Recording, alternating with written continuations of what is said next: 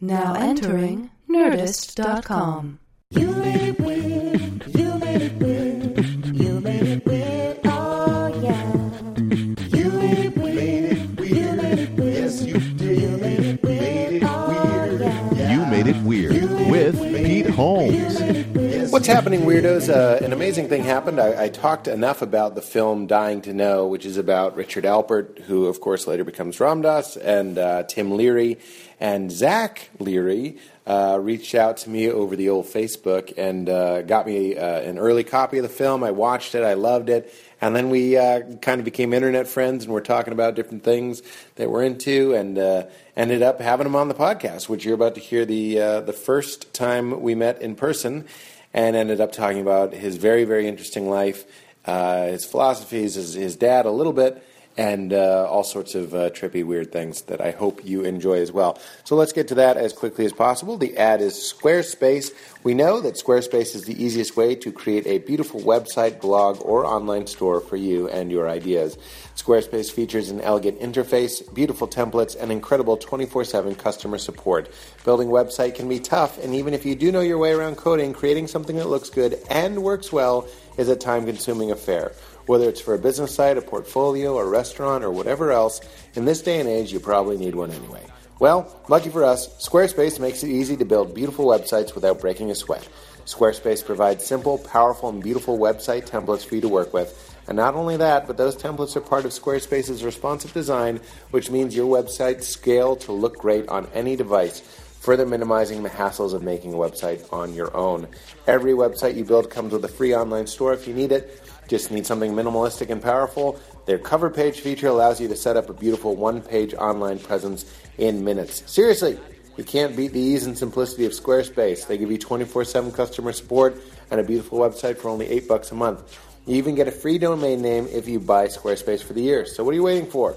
Start a trial with no credit card required and start building your website today. And when you do decide to sign up for Squarespace, make sure to use the offer code WEIRD to get 10% off your first purchase and show your p- support of this podcast. Thank you, Squarespace, for your support of You Made It Weird. Squarespace, build it beautiful. Uh, all right, everybody, enjoy Zach Leary. Such a such a fun and uh, cool conversation. I hope you enjoy. No tour dates. Go to PeteHolmes.com uh, if you're looking for any T-shirts or anything like that. Any news. Uh, in the meantime, I'm just gonna. I'll be in New York, which has been amazing so far. Get into it. That would be your your chair, uh, Zach. Where am I out of the way? This is that's the up there. You're not the first. You're not the first to do. it. In fact, we had one recently. You can put these on. It's like the show's happening. You don't have to uh, wear this. Uh, you- and I've been getting better at it, but it's another person. You know what I mean? And like I'm aware of aerosol, I'm always kind of like checking in with him. So I suppose the problem would be if there's a guest. We're talking about if there's a guest because we're we'll record now. Uh, I'm if you look bored or something, that's when I start being like, oh fuck my face. You know what I mean? That's when it starts. to This pop. show sucks. Exactly. Ima- imagine just like that's never really happened, but there was one time there was a guy uh, that took photographs Oh, during God. it, and I was No, just no, kind of no. like, "This is uh, you're fine." So, what's your name again? John. John. Okay. Hi, John. Hi. How do you guys know each other? Oh God, we've just known each other, just uh, through mutual friends around I thought you LA. said you just know? today. Just today, we just met. We just had lunch across the street. I love comics. You love Chibo. he seemed like he was interested. yeah. Uh, you've known each other uh, a long time then. A few years, yeah. Okay. Yeah. Okay. Yeah. All right. I don't. This is an exciting one for me. Thanks so much for oh doing man, it. thanks so much for having me. You know, it's uh, are you a Lebo- Big Lebowski fan at all? A little bit. I, yes, but it's one of those movies. We could talk about that for a while. It's one of those movies that eludes me a little bit. But you know, the legend goes with Sam Elliott, who plays the cowboy, the stranger. Yeah. In it, like I guess the legend goes when he was invited to do the movie, and he goes on set of the movie. He's like, "What the hell am I doing here? I have no idea why I'm here." And because the movie's so weird and Yeah, so yeah, surreal, yeah. and he's dressed as a cowboy, Yeah. I kind of feel like that a little bit. 'cause, you know, I'm not a comedian, I'm not an entertainer, but We have a lot of non comedians Yeah, I know, on. Uh, but- you're welcome. You're very welcome. And Thank I'm you. excited. you know, you get you get people will be like, "Oh, I'd love to do it," and and sometimes you're just like, uh, for some reason, your gut or I guess we could say our hearts say no. Yeah. I'll just like, and then with you, I watched the movie, and you're so kind to send it to me. Oh, cool. And it was like at the right time. You know what I mean? Yeah. I don't know. Do you feel that like sometimes you're more open to new experiences, and other times you're less open to new experiences? And you hit me up when I was more open. Yeah, I mean that's really uh, that's I'm I'm really always trying to stay open to new experiences. I, I mean, know. if nothing, if I'm as I get older, you know, that is the one thing that that's sort of like uh, counterintuitive because you do get set in your ways. Yeah, You know, our habits are incredibly hard to break. I know. as we get older, it's kind of fucked up. It's kind of Uh, This is- difficult. but Yeah. you know, as we can sort of pry ourselves open and open up our hearts and do new things, and I always say this. This is the uh, the dragon metaphor, the idea that you can just kind of hoard wealth and virgins and stay inside all day. You know what I mean? There's lots of different ways to interpret the dragon, but that's my favorite way because I run a real risk of becoming a dragon. Like I think we all do. Yeah. Netflix and Sure, of and all course. this, and it's wonderful. And you know, it's it's one of those things where we figured out maybe what we want, exactly what we want, isn't really what's right for us. You know what I mean? Like living in these little Well- uh, prisons that we call homes. That's Yeah. a little extreme, but you know what I mean. Like we sit in our uh, homes or our apartments or whatever, and then we're like, okay, we like what do we like? We like safety. Uh, we like to be entertained. We hate to be bored. Hmm. Yeah. Uh, and then we want like food. So you have like delivery systems, like food delivery, entertainment delivery, and then you also have like the feeling of security. But then like, is that is that living? Is that living? No, it's not. And, and it's a and it's a great actually conversation starter with sort of the perils, the pros and cons of technology. Yeah. Because when we first starting and started this revolution, and it's like, oh my gosh, everything is on demand, and Right. every song, every video, every movie, every whatever, it's all on demand at the click of a button. Amazon's amazing. You can mm, you know one click ordering. It's going to Yeah. be there tomorrow. Anything you Or want today. or today. I ordered something that's going to be there today. Yeah, that's fucking crazy. Enzymes. There you go. and, and drones, which are going to drop off things at your doorstep Yeah, yeah. within an hour, and Yeah, all of yeah. these things. It's Yeah, yeah. great, but um, you know, it's actually interesting. I was finishing this book called Alone Together by uh, Sherry Turkle from um, MIT. Who's talking about the, the risks of, of, of this kind of stuff? 'Cause I am a technologist through and through. And Yeah. it's kind of kind of how I make my living, sort of. But um, What's a technologist? You're just like into it. I'm just into it. You don't resist it. I don't resist it. I'm an early adopter. I like to tell other people to You're a be early beta adopters. guy? I'm a beta guy. I'm an alpha guy. Alpha's before beta. Is man. that true? Yeah. Oh, Alpha that, well, does that makes sense. I'm an omega guy. I get it when everybody already. But has this it. whole idea of being kind of a dragon inside of your lair and your domicile, it's like we need to connect. I know, You and, we and need to connect. but then we found these ways. David Wayne just did the podcast yesterday, and he was talking about the bump that we get, literally like a Mm. little like a drug like bump when we look at our phones, and it's it's completely understandable. You know what I mean? Like, some, I'm not really into the uh, Illuminati per se, Yeah. but I do like the idea of some sort of controlling force being like, how do we placate these guys? And the more like aware we got, there, I know this as a technologist, maybe this isn't the best thing. I don't really believe this, but I'm kind of like, if you want to keep everybody kind of. You know, not really rabble rousing, certainly not Timothy Learying. ing. Yeah. If you'd had an iPhone, nothing would have happened. right. That's, that's probably true. That's true. No, that, uh, certainly not true. In fact, you probably would have had a podcast. That's the other side of it. Yeah. You know, we talk about like, uh, imagine if uh, Ram Dass, like I, I'm obsessed with Ram Dass as you are, Yeah. and uh, I, I listen to him constantly. Uh, Experiments in Truth is the one that I just kind of burn through constantly. Imagine if that had been released as a podcast. Like instead of like uh, uh, uh, 500 hippies in uh, Irvine, California, Mm-hmm. like what if 100,000 people heard that the day he taught it? That's that's some crazy shit Yeah. as y- our friend Duncan Trussell would say, Yeah. like Jack Kerouac and all these guys started a revolution in like coffee shops. So that's the plus, I suppose. That is the connecting side Yeah. of technology. The, then the abuse of it maybe is uh, is sitting around and and what we do like food and salt and sugar and sex. Like I see tits and I jerk off to pornography and Hmm. Yeah. and I even can write happy birthday on somebody's wall. And I'm, I'm not you know reinventing the wheel here. We've all thought this. But we get the synthetic sort of thing. We do, and it's also one of the. But talking about podcasting, and it's it's one of the great sort of polarities in, in technology, I think, in that.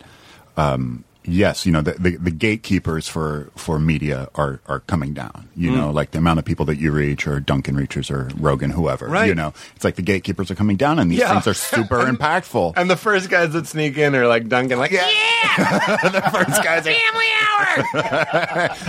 Take mescaline, man. and all these nuts come in. all these nuts come in, but it's also like Nuts like us, I mean. you Uh, know. yeah, it's it's like us, and you know, I'm I'm only what like uh, twelve episodes into my own podcast, which I just Oh, wow, started. what's it called? It's called It's All Happening. Um, I love it. but it's this amazing excuse to have a name. conversation with somebody.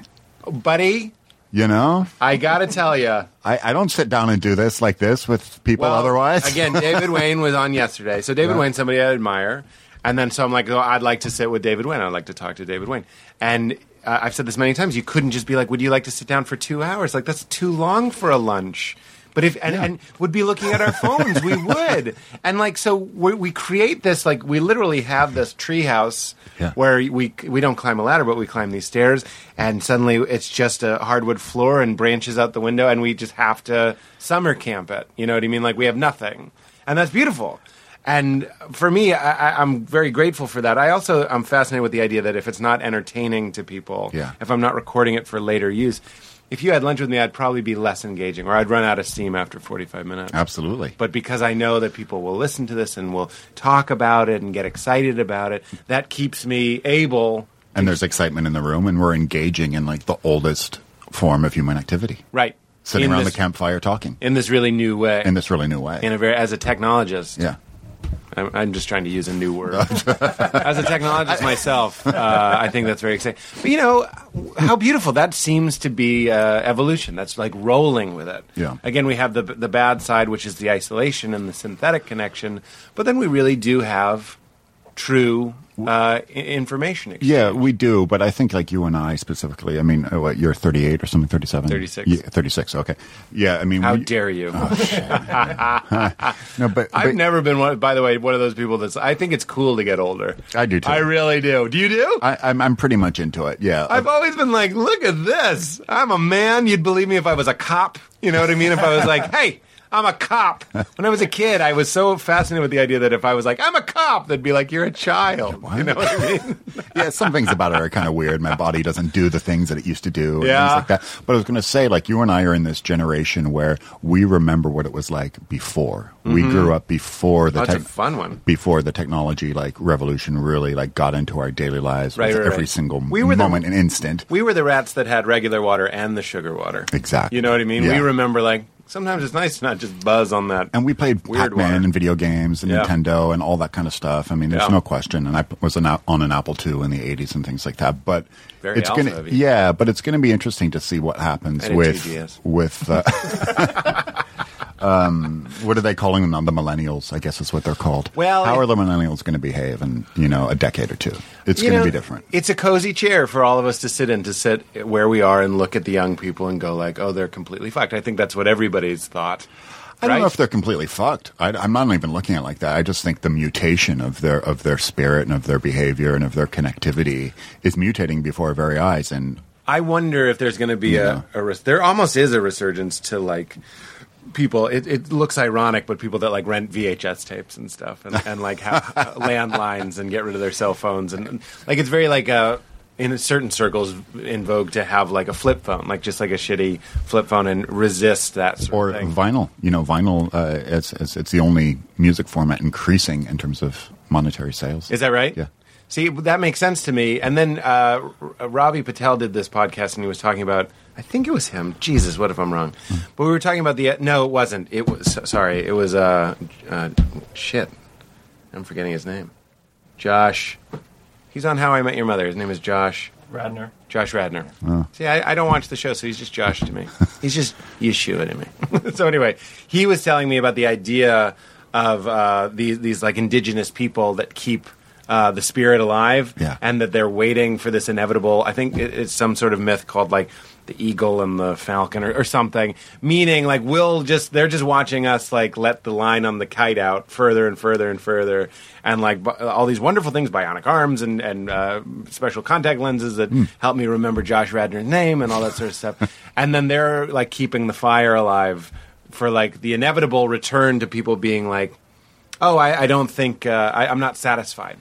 Yeah. That's the that that goes back to what we were saying at the beginning. It's like we need to at a certain point self-parent and go. Even though I'm doing everything that I want, I'm really not. This is cliche, but I'm really not getting everything I need. And sometimes you don't even know what it is you need. You're just kind of chasing because you, you, your you- wants. You're chasing it, and it's too quick. Our attention span, short attention span, theater, all of these kinds of Yeah. things. And like you were talking about, you know, it is proven now that you get a serotonin hit when a text message goes off. Is that true? Yeah, you get a little burst in your head. I don't like this. Yeah, I, I don't like it either. I'm afraid. Yeah, I, I, I'm in it. I'm not even afraid because I'm I'm too in it to be afraid. You know, it's like happening every day. It's it's Yeah. it's, it's such a drug. But that's why, and you know, I I, I know you're kind of into Ram Dass too. But Yeah. go, going back to these practices and kind of going back to our hearts and going back to stripping away the illusion of separateness is really important. And I think it's so crazy how quickly you can get back there and how quickly you can lose it. Uh, you know Yeah. what I'm saying? Yeah. you can. That's the be practice, loud, though, man. Aristotle. It's fine. That was he was trying to leave so quietly that was distracting. I was like, just leave. It's fine. Our technician Aristotle just left. But that's the practice, man. I know, and that's why it's a practice. It's, it's Yeah. you know, I guess you could liken it to brushing your teeth or something. But I notice that if I don't, if I don't listen to Ram Dass, or if I don't uh, meditate, or or whatever it might be, uh, people that listen to the show have known that I've my current form of meditation, which I really love actually, is just looking at a tree. I've never really gotten off on that. It's so much more simple. You know, if you start, if your mind starts to wander, you can throw the mantra in there. But like, it's just so much more relaxing to just be like, I'm going to look at this tree and not think anything. You What know you, what I so you mean? sit in your backyard and you look at the Yeah, tree I sit in my front yard. in your front yard Yeah, and you look deal at with the that. tree. Okay, well. But it's really, really nice. And if I don't do that, and I know I love it, Hmm. but then like I'll just stop doing whatever the practice is. I'll stop doing it, and then all the things that I know to be true, for example, the thing like interconnectedness, soul awareness, all that sort of stuff that I really get into, really does stop making sense. Hmm. Like suddenly, like if you leave that space, things that really rung your bell when you were in your practice will suddenly be like, what? Because you're like, this doesn't have cheese on it. You Hmm. know what I mean? This doesn't have colors, and it's not loud. It's it's all these like subtle things that require all this like shutting down of systems to get to. Yeah, I, I mean, you know, It's the- fragile. It, it is very fragile. I mean, the equivalent for me when I'm doing my meditation practice, like the classic uh, existential, like cliche New Age visual comes to mind. Uh, you know, not every time, but Sure. often enough, it's that I, I I'm able to sort of like look at my body from a from a bird's eye view and keep going up and up and up and up until you realize you're just one of what 7.5 billion people spinning on this rock Yeah, and here we are hurling through space. And if you look, you know, Pull at out the- more. If yeah, if you pull out more, and if you look at you know the the, the map of uh, of the Earth from outer space, you know. The, there's no Islam, there's no Christian, there's no Right. Iraq, there's no America. There's just a bunch of people on this rock hurling. Right. You know, there's no rich, there's no poor, there's there's just us and we're we're in this together and we're sharing this consciousness together. Right. And and here we all are. Yeah. And and I that, think that's plan- it. Planet you know? consciousness is a good one. Planet consciousness. I, I mean- people fr- I know people say cosmic, but just like let's start with planet consciousness. Yeah, I- Uh, you know what I mean. Like, I think people Absolutely. get overwhelmed if Yeah. you want to start zooming out real, real, real far, and suddenly the Milky Way is part of another galaxy. Like I lose my interest. But if Uh-huh. Yeah. you just remember that, um, and it's something I left to talk about i- is that we are on this thing. Zoom out is a good mantra. It's like zoom yeah. out because we we do get so self centered and we do get so like itch scratchy, horny pornography, hungry takeout, bored Netflix. You know, I love Netflix by the way, and I love and, pornography. and the, the movie of me, as Yeah. Krishnadas calls it. You know, we're always waking up, we're starring, writing, producing in the movie of me. Yeah. And we believe all of our thoughts. Yeah. You know, like as if all of our thoughts are real. well, that kind of goes back to what I'm saying is like we. We're listening to our minds as if our minds know what we want. That's what it is. Right. So your Okay. Hmm. mind goes, "Give me safety," and you're like, "I'll stay in." Your mind goes, uh, "Your dick is horny," and you go, oh, "I'll jerk off." Yeah. I'm sorry, I'm not trying to be crude. I'm just saying your mind is governing. And then when you look at somebody like Rami D, I know we should be, we're supposed to, you know, uh, tradition says we should be talking about your dad, but we're going to talk about Ram. Dass. If you look at somebody like Rami D uh, and and these guys that are kind of like uh, have a have a precious respect for the moment and stuff, and and want to get outside of the mind and start calling the mind this like deceiving sort of lying. Well, they want to thing. get into consciousness, Right. Which is really, if you're once you're in consciousness, you can separate yourself from a mind and get into the witness space. And oh, Yeah. wow, whose Right. mind is this anyway? Right. You know, and then you're I love that stuff. I've always liked to say I'm I'm stuck in here, meaning my body. I'm, Yeah. s- I'm stuck in here. But I'm also, and this is something that old Rami Diaz helped me with, is like I'm also stuck in this. You could say I'm stuck in this karma. I'm also stuck in this personality. I'm, you know what I mean? Like I, I have inherited, for better or worse, certain things that just are my brain's idea of who I am. Hmm. And I can step outside of that, but then there's also something w- really wonderful about going, and I'm also an American, and I'm also a tall man. You know what I mean? and I'm also, you know, I like these foods, and I like this type of book. You know what I'm saying? and So- you're a funny man. That's part of I'm that's a- part of your dharma. Exactly, and I'm a, c- uh, I'm You're a, a funny fu- person. funny guy. Yeah. It's it's like Ram Dass's first mushroom trip. You start seeing all the uh, you, the incarnate, you- all the I guess the levels of who you are. Yeah. So if I had Ram Dass's mushroom trip, for those of you who don't know, he saw. Uh, you know himself over in the corner as a scholar, and then he saw himself as a pilot. And then, so I would see myself as, oh, there's Pete with a microphone. He's doing stand up, and then that dissolves, and then what's left of this? Oh, there's Pete, the kind of like loud person, or whatever it is. And he started watching all of those things go away until his body disappeared, but he was still aware. Hmm. We- of course, his body didn't disappear. He perceived his body to disappear. I didn't have to say that. But then he was like, but here I still am, sort of thing. And I I think that's very interesting. Very interesting, very difficult too, because it really brings up the idea of, of the roles you have to play. Yeah. And and being content in the roles that you have to play. Yeah. You know, I mean you're obviously, you know, you're very self assured. You're like, okay, I'm I'm a comic, I'm a podcaster, I'm you're pretty good at this. Right. You know, you found a little groove that's working for yourself. I have this repeated every time I Mhm. come on stage. They're Like he's a podcaster, he's a comedian. like it's a little remind. Most people don't get such a on the nose reminder. Yeah, but those little roles you play, and you know, and I think m- most of us are kind of, uh, most of the people on this planet are, are kind of flailing around a little bit, like Right. shit. You know, we're, we've taken birth here, we're in this incarnation, we're, and we're, you know, we're not content in, in these roles that we have to play. Right. And there's kind of an old, mm, uh, you know, Buddhist parable, and that's like the world needs ditch diggers too. Yeah. So you know, the practice really gets into it. It's like, wow. Right. Be the best ditch digger that you can possibly fucking be. But to and go- that's great. That's to- a good thing. Krishna Das is You know. right. That idea of nothing's happening anyway. nothing's happening anyway and, and and if you're too attached to the things that you believe are happening take a look at that Right. you know Zoom out. zoom out man Well, well and, and we live in los angeles which is a hyper intensified intensified magnifying glass for Of that course. stuff, you know i mean we're always comparing and contrasting and checking out the hot waitress at the at the, at the restaurant who, Sure. just, who just served me lunch or you know that car is nice and my car's dirty it's like oh my god you know just all of it it's just Yeah. you're, you're flailing in the wind here Well, it's a place You that know? helps you commoditize, commoditize, commoditize, commoditize. you, you know, make a commodity of Yeah. who you are. Yeah. So you have general meetings, and you're like, "Hello, I'm from Boston. My father's an oil man, and my brother makes hip hop beats." And they're like, "That sounds like a show." You know what I mean?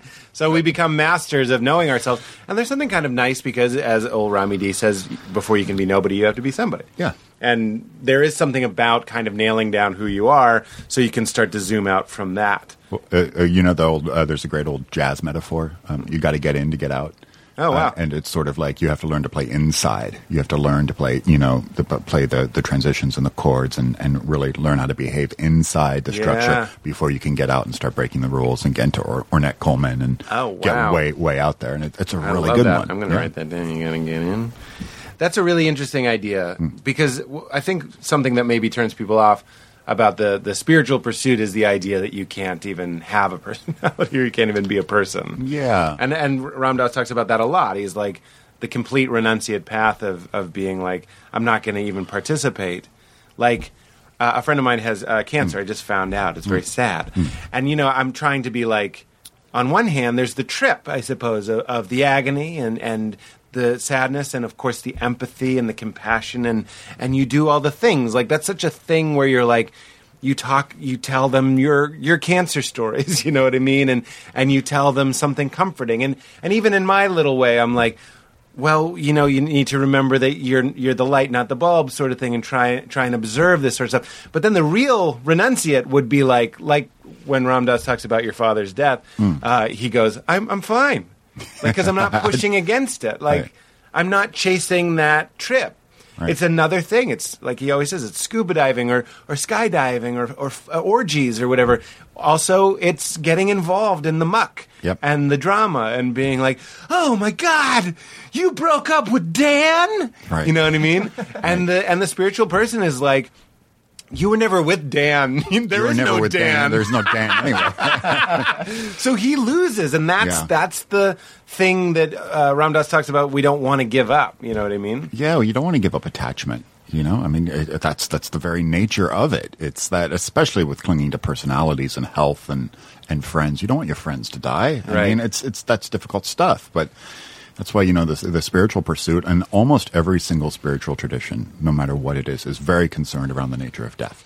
Yeah, Yep. You know, cra- you know, Judeo-Christian stuff has very like heaven or hell stuff, but it's very much based on oh, you got to be a good person because when you die, you're going to be judged, Right. and then the afterlife is that whatever. And that, But even that that's- structure, even though it's terrifying when you think about it, Yeah. it gives you some sort of comfort because you're It- you're it- out there without a rudder and no compass. it and you're does, like- and, and if you kind of dial it back a little bit and stop being so militant, it's kind of a decent way to live, I think. And Yeah. you know, I'm It certainly can not- be, I sure. can be sure, but then if you kind of take you know Hindu or Buddhist or Eastern structures of it, it's just it's it's more concerned about like the, the relationships with energy. You Yeah. know, this energy is just cycling in and out and s- in and out and in and out and Right. Shiva Shakti and Shiva Shakti and all of this stuff. What's It's just- Shiva Shakti mean? well, Shiva is like the complete, you know, the infinite, the great infinite, like loving, purveying force of the universe Okay, that is so life all know- energy. life that is Yeah. all knowing, all intelligent, that governs everything. Shakti is the manifestation of it here within us. Oh, I It's see. that energy that we could because Shiva is so great you can't even talk about it. It's too infinite to even comprehend. It's a metaphor. Shiva's It- a metaphor. It's safe to say. Shiva's a me- metaphor, Yeah, but yeah. you know, I don't mean to discredit Shiva. I'm just Um, saying he's a- with- because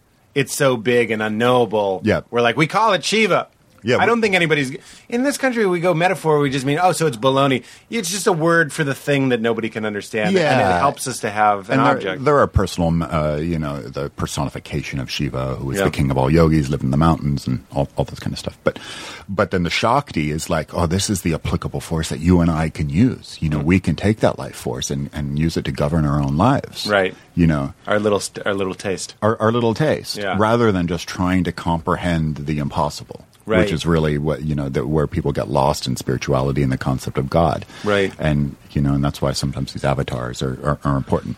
I, absolutely. W- Well, what do you do with? So y- your dad uh, was Timothy Leary, and uh, he's a song. He's a song. He's a song by the, by the Moody Moody Blues. Blues. and he's dead, and the song's dead. and the song's dead too. Is he dead in the song? He's Timothy Leary is dead. He's Oh, is that the line? That's the line. He's floating on the outside, looking in. Oh my god!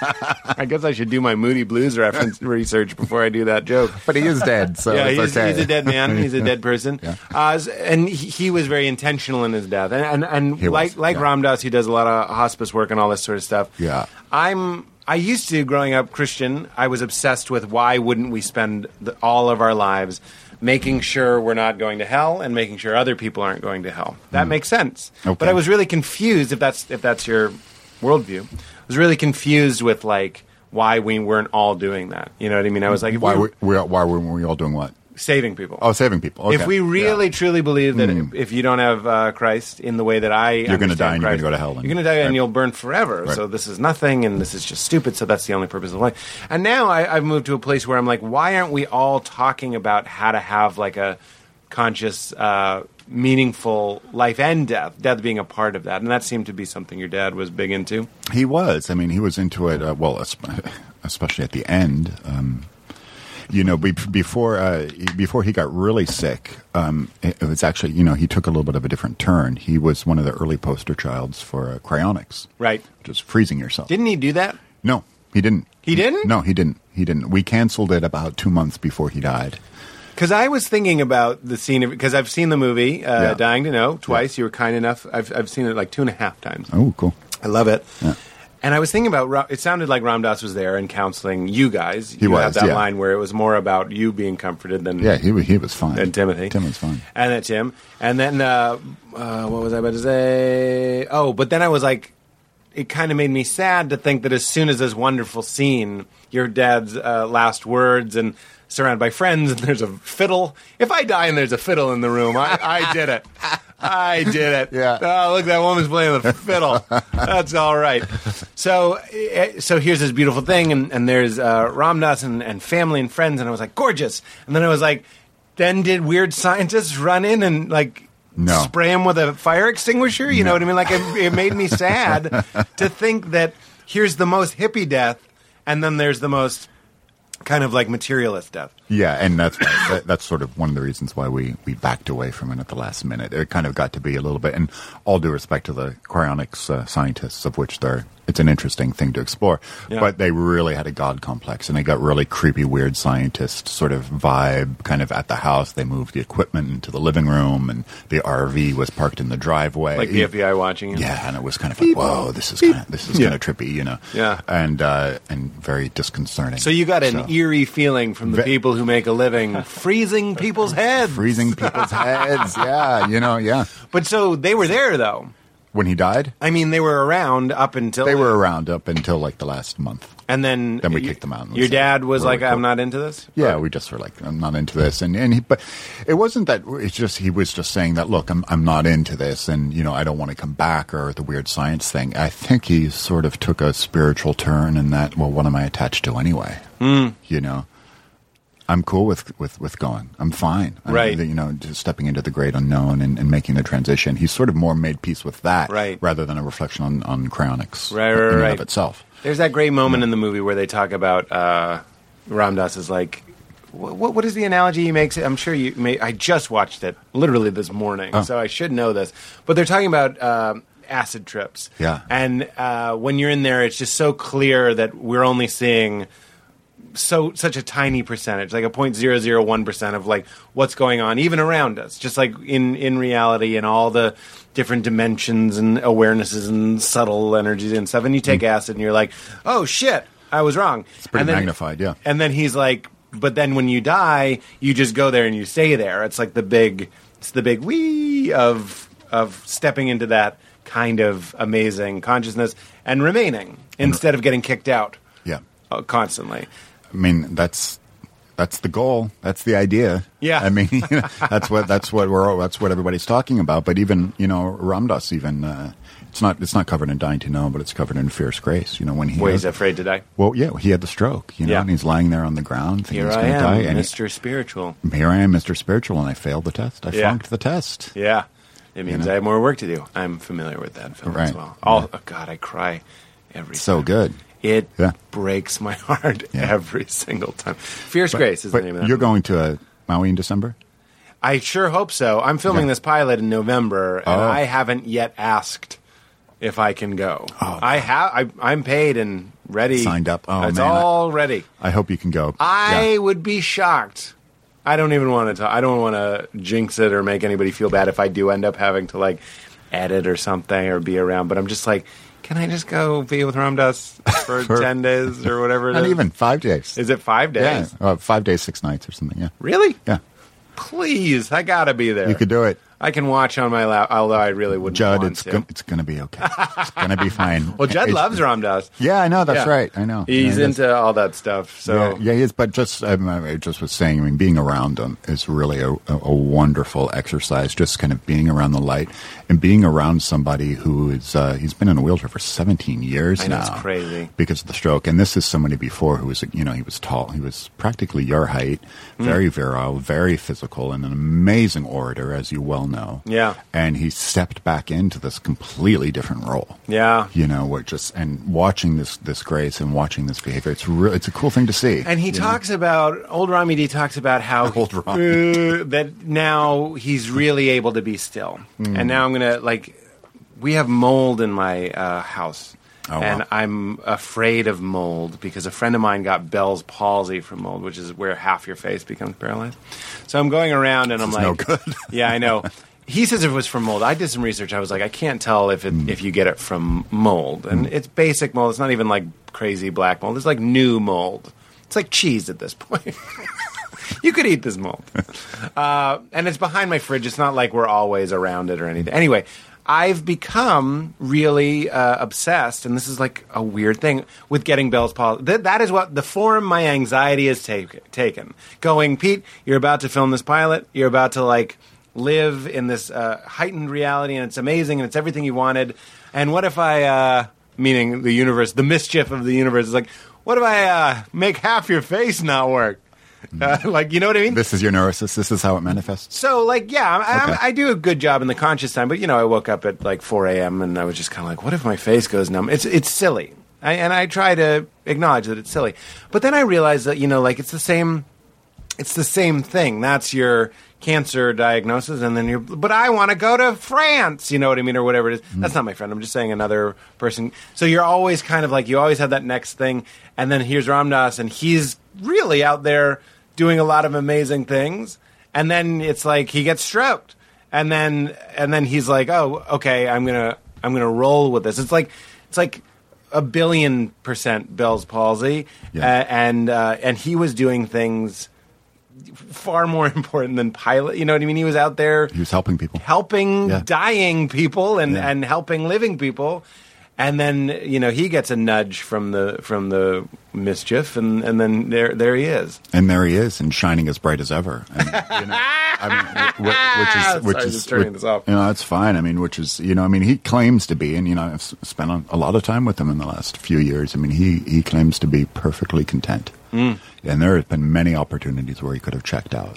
You know, he gets this infection that reoccurs and all this, Yeah. all this kind of shit. But checked out meaning just stop fighting and just stop fighting be and an die. asshole? And, no, check out and just stop fighting and die. Or and- check and- out. Yeah, that. I kind thought of you were check like, out. you know what? I'm Richard again, and I'm a real dick.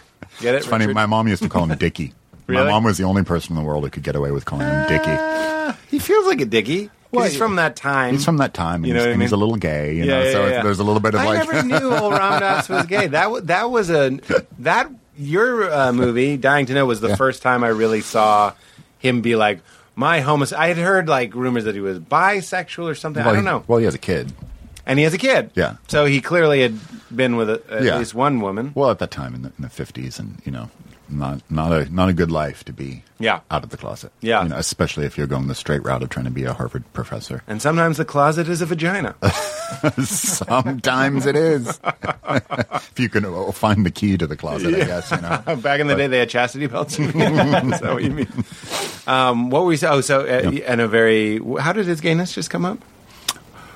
Oh, my mom. My mom used to call him Dicky. Oh, I'm that's saying, right. Yeah. because he's kind of like. Uh, I guess the word would be flamboyant, or he's not really Oh, flamboyant. he's just kind of. He's not really. It just was kind of a way to jab at his humanness. You Yeah, know, and yeah, like, yeah. oh, you're so, stop being Ram Dass for a second. But I you think know. there is something interesting about all sexuality is kind of like like if you're a monk, it's Yeah. just kind of assumed you don't do any fucking.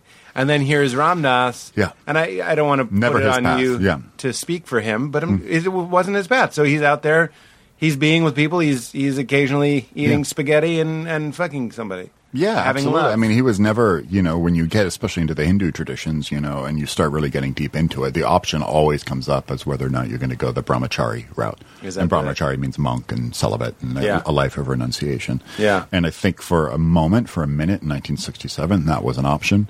For him? Yeah, sure, of course. I mean, that's always presented to you as, as a route to, uh, you know, to moksha, to liberation, is Yeah. to, you know, and for some people, not everybody is built that way. well, then he renounced renunciation. Then he announced Renath. But I do know I know some some some swamis in various traditions and who are you know who are really good at that role. Yeah. you know it's not for everyone. Certainly not for everybody. Yeah, right? and I, and to- to me, on it, you know, if I have to pick any one thing that I love about Ram Dass so much, is that the humanity of him and his humanness and his just b- the basic relationships and constructs of how we are living in the material world in the West in the 20th and 21st centuries: sexuality, drugs, food, consciousness, roles, work, all of these things, and that's that's the area where he plays with Yeah. you know, it's not so aspirational to where you're just like, I mean, if you go see an Indian guru and he's just talking about enlightenment, Right. 99% of us are going to be like, well, that doesn't really mean anything to me. Right. You know, that's just some esoteric concept. And I heard about the Buddha sitting under the tree and he just, that's an esoteric thing. I mean, Yeah. you know, it's not going to happen to me this time around. Right. You know what I mean?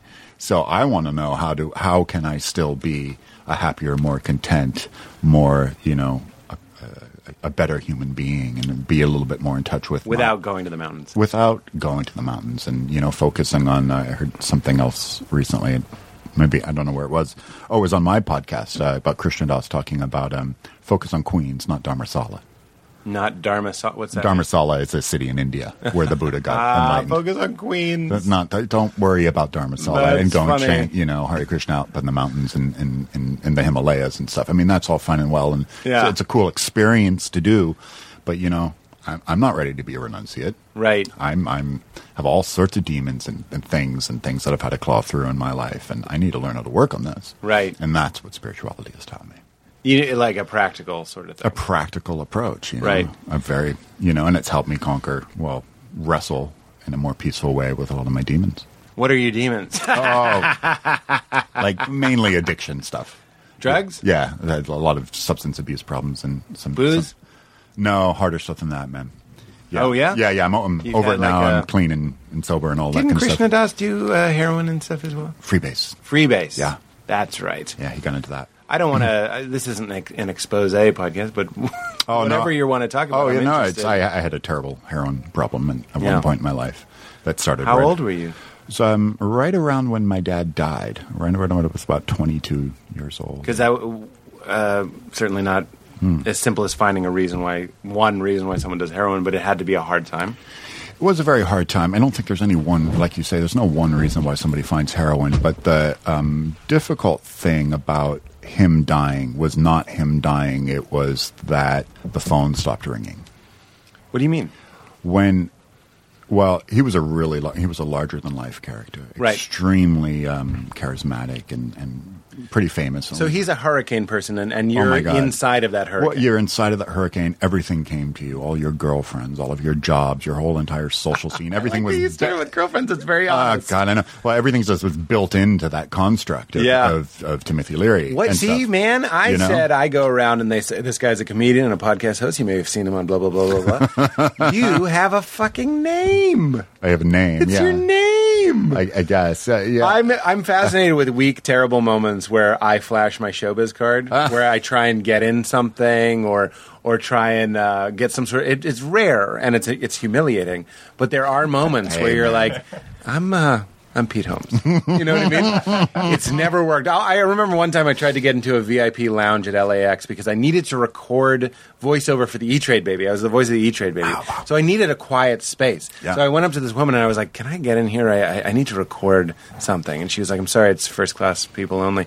I was like, "I'm the E Trade baby," and she had, had never heard of it. So a man was just like, "I'm a baby," and she was like, "Double no, you can't come in." So there had to, and again, you don't have to tell those stories, but you know, couple couple cocktails, hot woman, and you're like, Leary.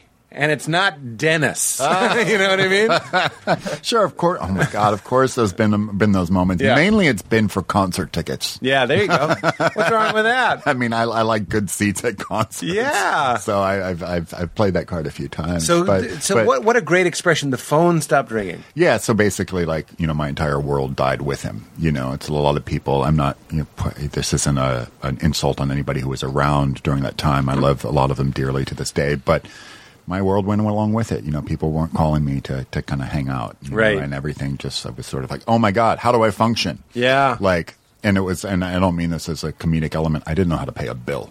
Like I didn't know how to write a Hmm. How check. old were you? Twenty two. See, I no. I when I got married, my wife did all that. I was very codependent, Yeah. and she knew how to do that stuff. I didn't know how to get a job, find an apartment, write Yeah. a, pay a bill. Didn't know how to do any of that stuff. Yeah. Like literally didn't know how to open up the checkbook and look at the bill and wait. It's like, whoa, wh- what do I do here? Yeah, yeah, yeah. You know, and so um, God, heroin's a great solution for that at the moment. Ah. if you, know, really care yeah. about that stuff, I Yeah. believe heroin will fill the frame. It, it- for for a minute until it gets ugly and you kind of uh, look at the mirror of yourself and realize this can't go on anymore. So, How did you find it? Like what? You don't just have heroin.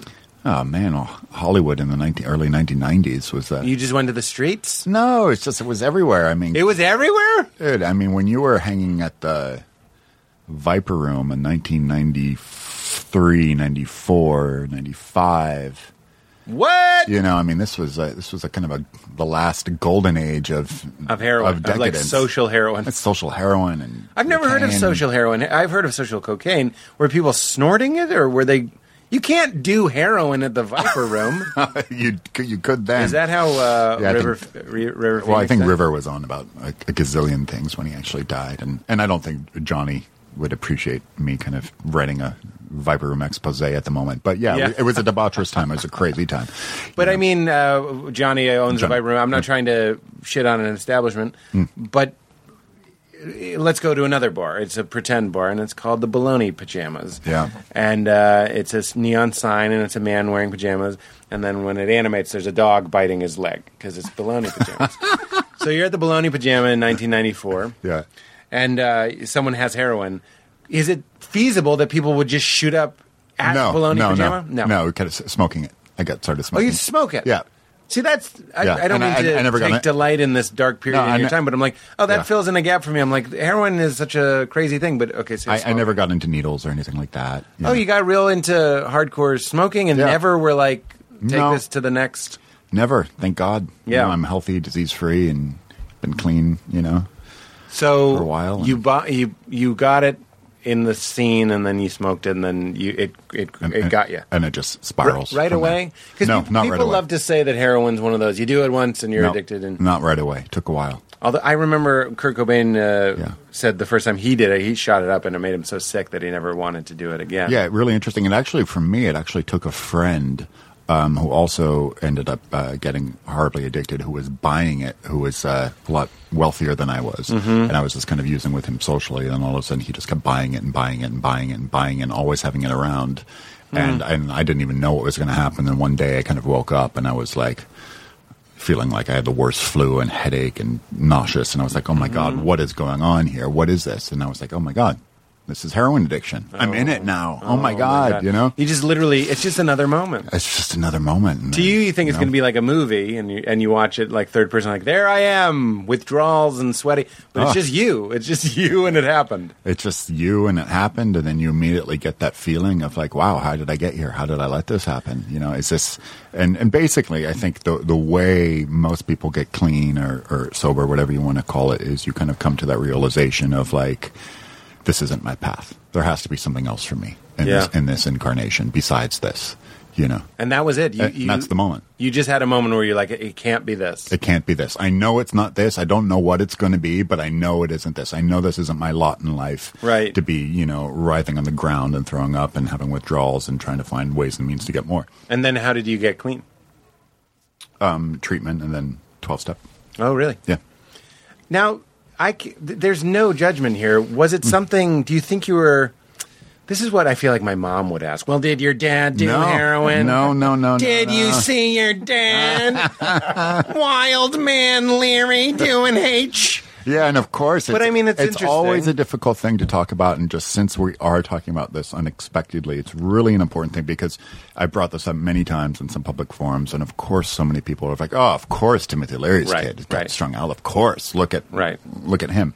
But no, not the case. He Yeah. was very anti-junkie. He Yeah. was very anti-addiction. Well, he's anti-Hate Ashbury too. It seemed like the the whole like when George Harrison went know. to Hate Ashbury and was like, Yeah, what all these is this? people are just taking acid and And they're dirty and scuzzy and, and dancing around. sleazy. Yeah. So, and and, Yeah. and in your film, it's very clear that he's like, I believe that uh, marijuana, and I'm trying to do your dad. Yeah, that's pretty- I'm that's trying pretty to good. do your '60s dad first attempt. Yeah. but he talks about like the laws are correct or whatever, you Yeah. know. And, and so he doesn't seem like that, although And he wasn't like that. He really, really wasn't like that. And if he lived long enough to see me kind of go down that road, he would have been profoundly disappointed. Yeah. And like I, I, I, I blew the promise. You know, the promise of what he was talking about in the '60s was the intelligent application for adults to change their consciousness. like Andrew uh, Wheel, Andrew Weil. Yeah. While Yeah. while uh, again, I talked about this with David Wayne. We were talking about how he's very honest in the film, and I really love that. Hmm. Yeah. where he's like.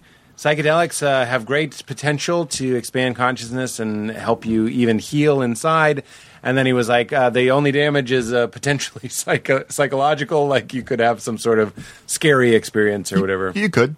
Yeah. Sure. Of course. There's always pitfalls. Well, let's talk about. Uh, I'm assuming Hmm. again, like another knucklehead in some audience that you're speaking at. Yeah.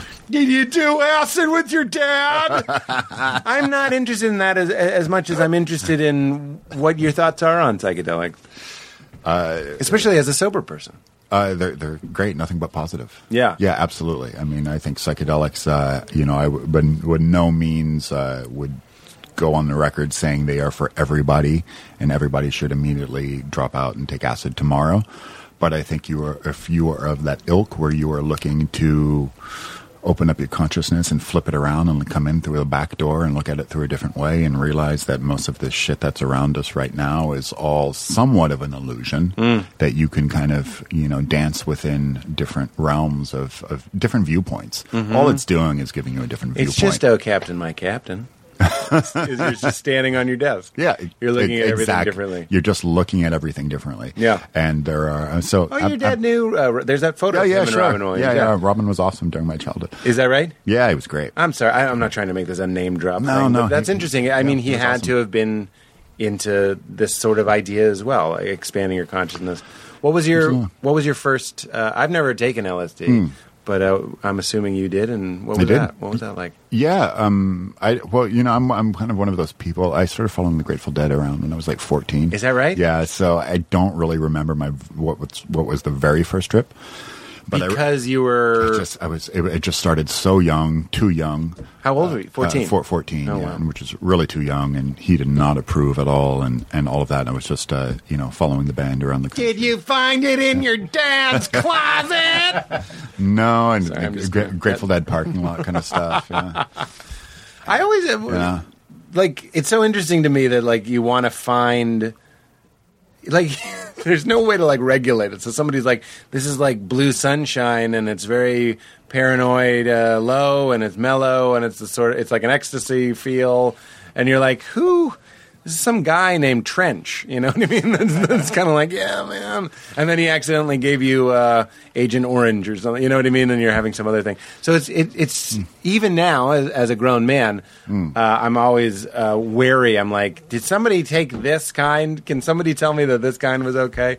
Maybe I need to let go of all that control. But there you are, 14, doing the opposite. Yeah, well, I mean, that, that was a very special time. I think in American fabric was you know the, the the Grateful Dead you know ethos that went with it, Yeah. and the mythology that went with it, and the circus that traveled around, and it was an incre- incredible safety net and Hmm. and and place to explore and you know. Get so in, you had know, a, a crazy first uh, experience at a, at a Grateful Dead at show. a Grateful Dead concert, and then throughout that era, um, yeah, it wa- it was incredible. Psychedelics changed my life. yeah. Absolutely. Tell me how. That's, that I love it.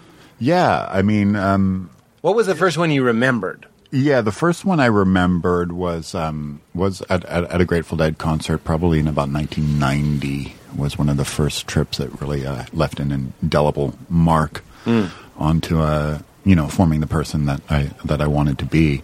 I think um, Stronger than others, or stronger than others. I think, you know, there are so many metaphors to really kind of explore this conversation. But if you sort of take it, this is a really basic kind of like if you were going to explain it to a fifth grader, right? please? So- you know who you're talking to. No, no, no, no. But I mean, for, for, for it's it's a good one. It's sort of so when we talk about like um, uh, animals, um, other animals, dogs or cats who can see things and hear things that we cannot, Yeah. or how you know birds scatter or with the, right before there's an earthquake, the didn't moment know there's that. Oh. before, yeah, all of a sudden, and then like a few seconds later, the earthquake happens. Wow. So, I mean, all that's telling us, right, is that there are other frequencies and channels out there that are right in front of us and right inside of us that our neurochemistry is just not attuned to, that our species. Mm-hmm. It's like is an not- old computer that doesn't have Wi-Fi or something. Yeah. I can't find Okay, the signal. that's another good metaphor. Love it. That's a really, really good. That's a really good. I got the Apple 2G. or I'm I'm still running. You know, you're running an old processor. Yeah. you know, and so Yeah, you're yeah. just all you're doing is just expanding expanding your frequency range. Yeah. You know, and so when you are doing that, um, I think it really gives, and you're doing that with, you know, your set and setting is right on, and, and you, you feel good about who you are and what you're doing it for. I think you really reevaluate your place in the universe. What is a good set and setting? Because I, I- I, I always, whenever Hmm. I hear that, I'm like, okay, uh, I'm not even trying to be funny. Like, Hmm. be, probably like a beanbag chair would be nice. I, no, no bit. Yeah. Some sort of uh, a, a lamp that has like a orange sheet draped over it. You know what I mean? Yeah. Again, no bit. This sounds Right. very. Well- a lava lamp would be welcome. Like, Well, I'm that's sure it the would be setting. great. That's the setting. Uh-huh. Yeah, the set is actually, I think, more important. What is the set? The mean? set, it means- I always thought set and setting was just like No, no, no. place and location. I'm No, no, like, no, no. That's the setting part. The set is your own internal barometer of how you're doing as a human being. you know, Ooh, child. are you the right person to do it? Only you can tell yourself that. yeah, yeah, yeah. You know, that only you can answer that. So if you are, um, you it's know, like your dad said on Mad Men, you don't set off for C You know, I uh, stopped thinking still- about crashing I've your still boat. never seen that. oh, it's great. Yeah, I've, I've never seen. I've, I've Oh. still never watched Men Men. It's so weird. I'm, I'm just Oh. waiting. I'm just. I don't know what. I'm Well, waiting one of for, the but- characters takes acid with your dad. Yeah, and, yeah, I've uh, heard. it took me a while to n- realize that it was supposed to be your dad because it doesn't really look like your dad. Right. And uh, and he goes, "Well, Mister Leary, I, I don't like your your chemicals." And he goes for the vodka and he takes the cap off and it sings opera music. Mm. So it's like, but that's TV tripping. You know, that's not really uh, quite right. Um, Yeah. So, So I'm- set is sorry. set is about you know the the analysis, your self analysis of your human condition, of your spiritual condition, of your emotional condition. Emotional intelligence, emotional stability is just as important. Yeah, I'm You know. assuming you've read The Lazy Man's Guide to Yeah, yeah, yeah. See, I use that stuff, those techniques, which are like techniques to get you through a, a trip too, as well. Just when I'm uh, feeling any sort of anxiety or fear, you know what I mean? Because in that book, he says uh, the things that have pulled him out of a bad trip is saying, "What was it that you thought needed to be loved?" So you see some like weird snake creature, and you're afraid of it. And then he remembered, like, "Well, what was it that you thought needed to be loved?" The snake creature. Like, say yes, don't resist the snake creature. Like, it's it's scary and hard to do, but like, even if I'm feeling like have a nightmare or something, like you just have to kind of not resist. And I suppose that's the inner world of set. That that's the inner world of set, and it's um, but y- you know it's we're talking about methods here essentially, and yeah, the, uh, analyzing the psychedelic method is it's been talked about a lot. There are a lot of great books on it, a lot of great people who have talked about it, but the method to me, and I, I just kind of bringing it back to earlier, we were talking about spirituality and. Ram Dass or Rami D, as you were calling Rami him. D. Yeah, it's like uh, being attached to, to the method in and of itself. However, you are going to get to the one. Yeah. You know, and and and erase all of that fabric that is uh, constructing your separateness. Yeah. You know, and your differences between each other, and we're seeing that so much around around the world today. It's like separate, separate, separate, separate. And you know, it's like Right. uh, those, those damn Muslims. It's not those us, damn too, Christians. but- yeah, yeah. yeah. And, and so just, you know, e- exploring these methods, whether it's yoga, meditation, psychedelics, whatever it is, they're all valid. They all have their place. For sure. You know? But as Ramdas says about method, he says you don't want to end up a meditator, you want to end up free. And you Yeah. don't want to be a guy who takes acid, you want to end up Well, you don't want to be Free. atta- you don't want to be attached to the method. Like, Right. oh my god, I've got to just. But then you know, Mm. like you have to be in it to get out, he says like the crazy thing about method is they only work when they trap you. right. So he's like you need to get trapped into being I'm a meditator before you can like be liberated from the trap and get the benefit of it. Yeah. Mm. Which is crazy. So but you know, he got frustrated with what? Uh, yeah, I just was I was just kind of ex- exploring that because I think you know I, do- I love when Ramdas says that and it's cool, it's really potent and stuff like that. But for me, I can only speak for myself. Is that one of the things I lack in How life? very leery of yeah, you. right. I, I, I lack I lack discipline. That's one thing I lack in my life. I've had to teach myself discipline, how to be a disciplined person, how Yeah. to get up and do something with my day. Yeah. So I still require being attached to the method. Hmm. Like I need to get up and sit in the morning, meditate in the Sure. morning. Like it, it's a essential ingredient for my life, and I sing kirtan too, and you know do mantra and all that kind of stuff In the morning. in the morning. To a recording? No, just with my little instrument. And Ah! Sit there in my little room and making squeaky noises. That's and great. You chant- have an chanting it auto on. harp or whatever Uh, it's it's called. a harmonium. Harmonium. Yeah, and yeah, and it just it works for me. But like, or or in twelve step, like going to meetings, like I Yeah. need to be attached to these methods because otherwise, I get back to that flailing on the wind thing. It's no- Right. No, good. No good for me. I understand. Yeah, so. And maybe you uh, you Hmm. don't renounce it till you die. Yeah, maybe. but in that last moment, you go, "Hey, don't freeze my head," and I'm done with AA, and then, and then or, or NA or whatever it is, Yeah, yeah. exactly. Sure. But yeah, are you in that? Uh, I'm interested. Ramdas talks about you know uh, LSD putting you in the in the awareness, and it right, obviously, I think it was uh, Maharaji that says this will put you in the place with Christ or whatever. This will put you right right next to him. Yeah. sort of thing. Yeah. But then Ramdas also talks about he's like. I think sometimes that h- taking acid actually made it harder for me to um, awaken or whatever whatever he would call himself.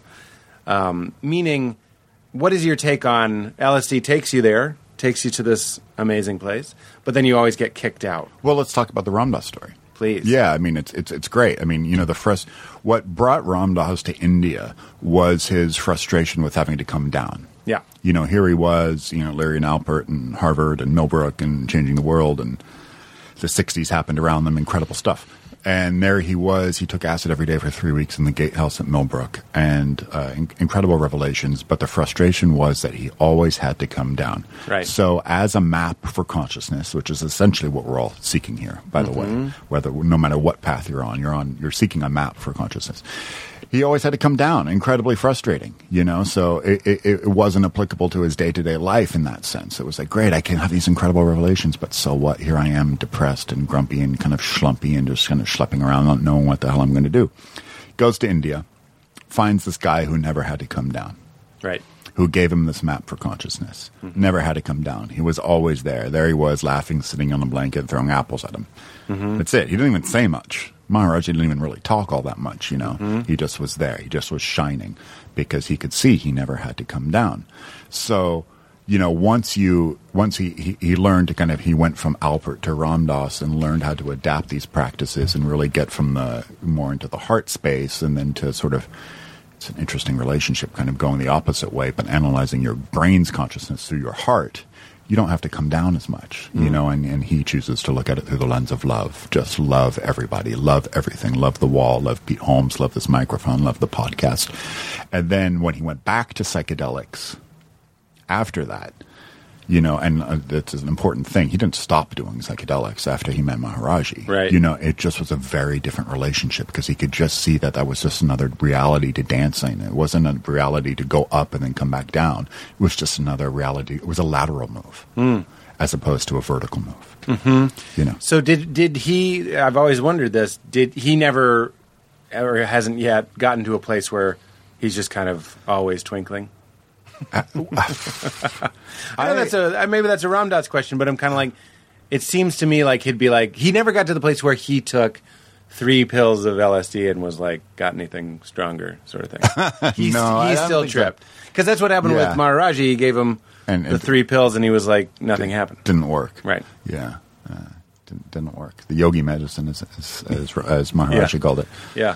hey, as far as anybody that I've ever met, um, and you know, it's- I've I've met a couple, you know, interesting sadhus in in, uh, in India as well. But Ramdas twinkles pretty bright, Yeah. You know, without taking anything these days. I mean, he he, he shines pretty bright. Sure, he gets annoyed, and you know, like we all do. But so did Maharaji. so did Maharaji. Yeah. Oh my God, Maharaji's favorite word was "jao," which Yeah. means get out. You know, leave, go. Maharaji, you know, teach me how to meditate. Jao, Beat it. go away. Graham. what do we, what do we make of miracles? I mean, so Maharaji sounds to me like you've Hmm. met some modern Mirajis. I, I haven't. I haven't met anyone on that level. I've you've met some interesting I've met people. some interesting people, and and some people. Um, I, have I ever seen somebody perform a supernatural? What do we miracle? do with No. them? Yeah, no, okay. I haven't. What do you do with them? Where do you file them? The You know mi- what I mean? the miracles? Ram Dass will tell the story of uh, Maharaji Hmm. Yeah. uh, and the guy, the rich guy, who uh, you know the story. I'm sure you do. The rich guy who was like very unimpressed. Oh, was yeah, like yeah. this guy doesn't even talk, and he's just sitting around, and what a waste of Mm. time. And Maharaji's like, before you go, uh, write your wife a letter. You heard this, and he writes like, uh, "Dear Janet, um, how are things? I'm very disappointed. I'm coming home. Did you water the plants? Did you take Debbie to the dentist? Mm. I love you." And then he sat on the letter for a moment, and then in a moment he gave him another letter. It was a letter from his wife that said, "Dear Dan." Things are well. Debbie went to the dentist. Yes, I watered the plants. I'd say more, but the tall man in the turban is insisting I reply quickly. so, and everyone laughs, of course. All these hippies on the recording laugh, and it's a great story. And, and then Ram Dass goes, "That's fun. That's a that's a that's a miracle story, and that's just fun. It's cheating," he calls it. But then he says, "A miracle story makes you wonder if it's true because and that's what it's supposed to do it's supposed to make you wonder what is you go is that true Right. and then you go also what is what is true and like what could be true so Hmm. it's kind of like a has a stretching quality to your brain It does. but It do has- we believe that story i suppose I do. I mean, I have no reason not to. You know, I mean, so many of the Ramdas, uh, the Maharaji stories that are told not just from Ramdas or so many, oth- so many people. Um, I don't see why I wouldn't believe them. I mean, I wasn't there. Yeah. But um, you know, from otherwise uh, people who are not, uh, you know, the interesting thing about um about Maharaji and and a lot of the early devotees, the Western devotees, is these are people that were cynics. You know, they were not. You know they were not just you know new age sort of wackos who were just looking you know oh my god every you know everybody's a light worker and everything's just like th- this this miracle maker Mm-hmm. you know they were so do I believe they happened sure But in India, it seems like everybody kind of has space in their brain for like It does, and it, it does seem that way. But it A was, miracle. yeah. But and I was going to say, that I think one of the reasons why I have never seen uh, a miracle performed like this, and, and with my own two eyes, is because I don't think modern India today is conducive for that reality. I think um, you know Maharaji was one of the you know he was one of the last great saints to, to for it's not that way in India anymore. no. Hmm. Really? It is not. Uh, I mean, India's still amazing. It's still powerful. It's still potent. It's still worth doing. But, you know, its juxtaposition with the modern world is It's encroaching. it's encroaching. There's and- too and- many value meals. Yeah, it, and it's and it's just you know the pollution and the, the the hunger and the water problem and the just all of it. It's sort of a difficult. It's the abode of contradictions. As one of my, Mm. I have a good friend who who calls it that. You know, yeah, you have this amazing spirituality and these people who are just drunk and high all the time on God. You know, yet uh, there's no clean water to drink Yeah. you know how, how can this all happen at the same time so you know the idea of just uh, you know these these uh, infinite amount of mystics living in the himalayas and caves and just stumbling upon them and watching them levitate in the forest you know Right. i don't think it's uh, it's not really in the cards these days in, in india But that's the last place we have. i know man well we have hollywood we have hollywood Uh, you want to see a guy levitate? I got a green screen. We- I Exactly. can make you levitate. exactly It'll be amazing. yeah Uh, well, that's that's. Uh, I just, uh, sorry. Three. Oh, that's what I wrote down. Uh, the three weeks that they were doing acid every day. Yeah. I, I remember. It's in the Harvard Psychedelic Club, but I don't i remember. never read it i didn't read it yet Uh, I haven't read all of it either. Yeah. But um, they they talk about Ramdas says he's like things happened that even we didn't believe. And I'm like, what is an example of that? Like, what do you what do you mean? all these people take acid every day for three weeks. Yeah. And they're like, we didn't even believe what was happening. Were you reading each other's minds? What, like, what was happening? Do you have any idea the potential for groups of people taking acid together? uh, no uh, what i think uh, yeah sure of course i do and i've, I've done a lot of Have it you I- had any of that? sort of yeah, thing? I, I think sort of what happens is you get into the um, the space to where you don't need to talk, but yet you can have the greatest conversation that you've ever had. Mm. You know, where you are just surfing the whatever you want to call it. You know, the the infinite consciousness. You just of- of are. per- yeah, you just are, and you're surfing that infinite consciousness of perfection, and you're just you're in you're in that dance together, and you don't need to talk. So I think that's what was kind of going on in in uh, you know the three weeks in the Yeah. gatehouse at Millbrook. It was just a little bit of a Do you have you know, a- mind reading? Uh, do you have a mantra that keeps you stable when you're taking a psychedelic? Do you try and keep something in mind? Are you saying Um, yes to it? Or are you Yeah, trying to love it? yeah, for sure. I mean, I have you know formal mantras that, that I that I work with. Yeah. definitely. I mean, just kind of But you do them when you're under the influence, I guess. yeah, for sure. Yeah. yeah. I've never done that. I've never. You've meditated while you're. I, I don't know about like you know formal like meditation, but Yeah. definitely you know the repetition of, of these of these mantras. You know, I, I you know I subscribe to this this theory about the the Sanskrit mantra thing, right? That um and look, man, I'm you know I'm born and raised in Los Angeles. I'm a pro- Please. I'm a product of Safe space. I, I'm I'm a product of, of cynicism. You know, I, I really am. You know. oh, I thought you were going to say. No. I know this is very Hollywood of me. no, no, no, no, no, no Oh, nothing okay. like that. I'm a product of cynicism. You know, I did not grow up a religious person. I grew up an anti-religious person, but I do hold space inside of myself that one of the great inventions or realizations or discoveries, whatever you want to call it, within human existence is uh, the repetition of the Sanskrit mantras. You know, they work. In spite of yourself and all of your bullshit, they work. And if you do them, if you just give yourself a break, and uh, Duncan was talking about on a couple, uh, hey! Duncan Trussell on a couple podcasts ago, that um, if uh, uh, you know Richard Dawkins or, or Sam Harris or any of these guys, you know these fervent uh, Atheists. atheists, Or atheists. yeah, if they would just kind of go and give this a shot, you know, give one of these practices a shot with all of their heart and mind for just a minute, that's something, something might I- happen. They might re- reconsider. That's funny. That's something You know. I've said. I'm like the people that uh, people that believe in God or seem to be looking for God, and the people that don't believe in God. It's not always true, but sometimes you want to go. Are you looking?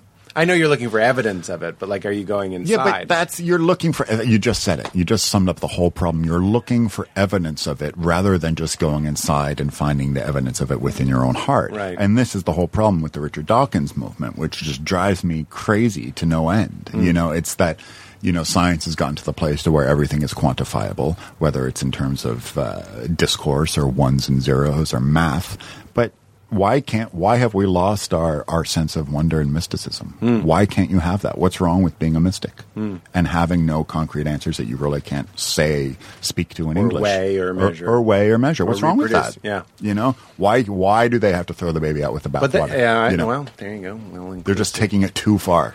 Yeah, yeah, Yeah. Hmm. yeah. What uh, that sounds to me like? Uh, wh- how am I blanking on so many? na- We've been doing a lot of podcasts, so forgive me. I'm a little, I'm a little burned out. You're going to forget my name like in, in I would next week. never Zach. forget it, Danny. um, the idea. Oh God, uh, mushroom guy.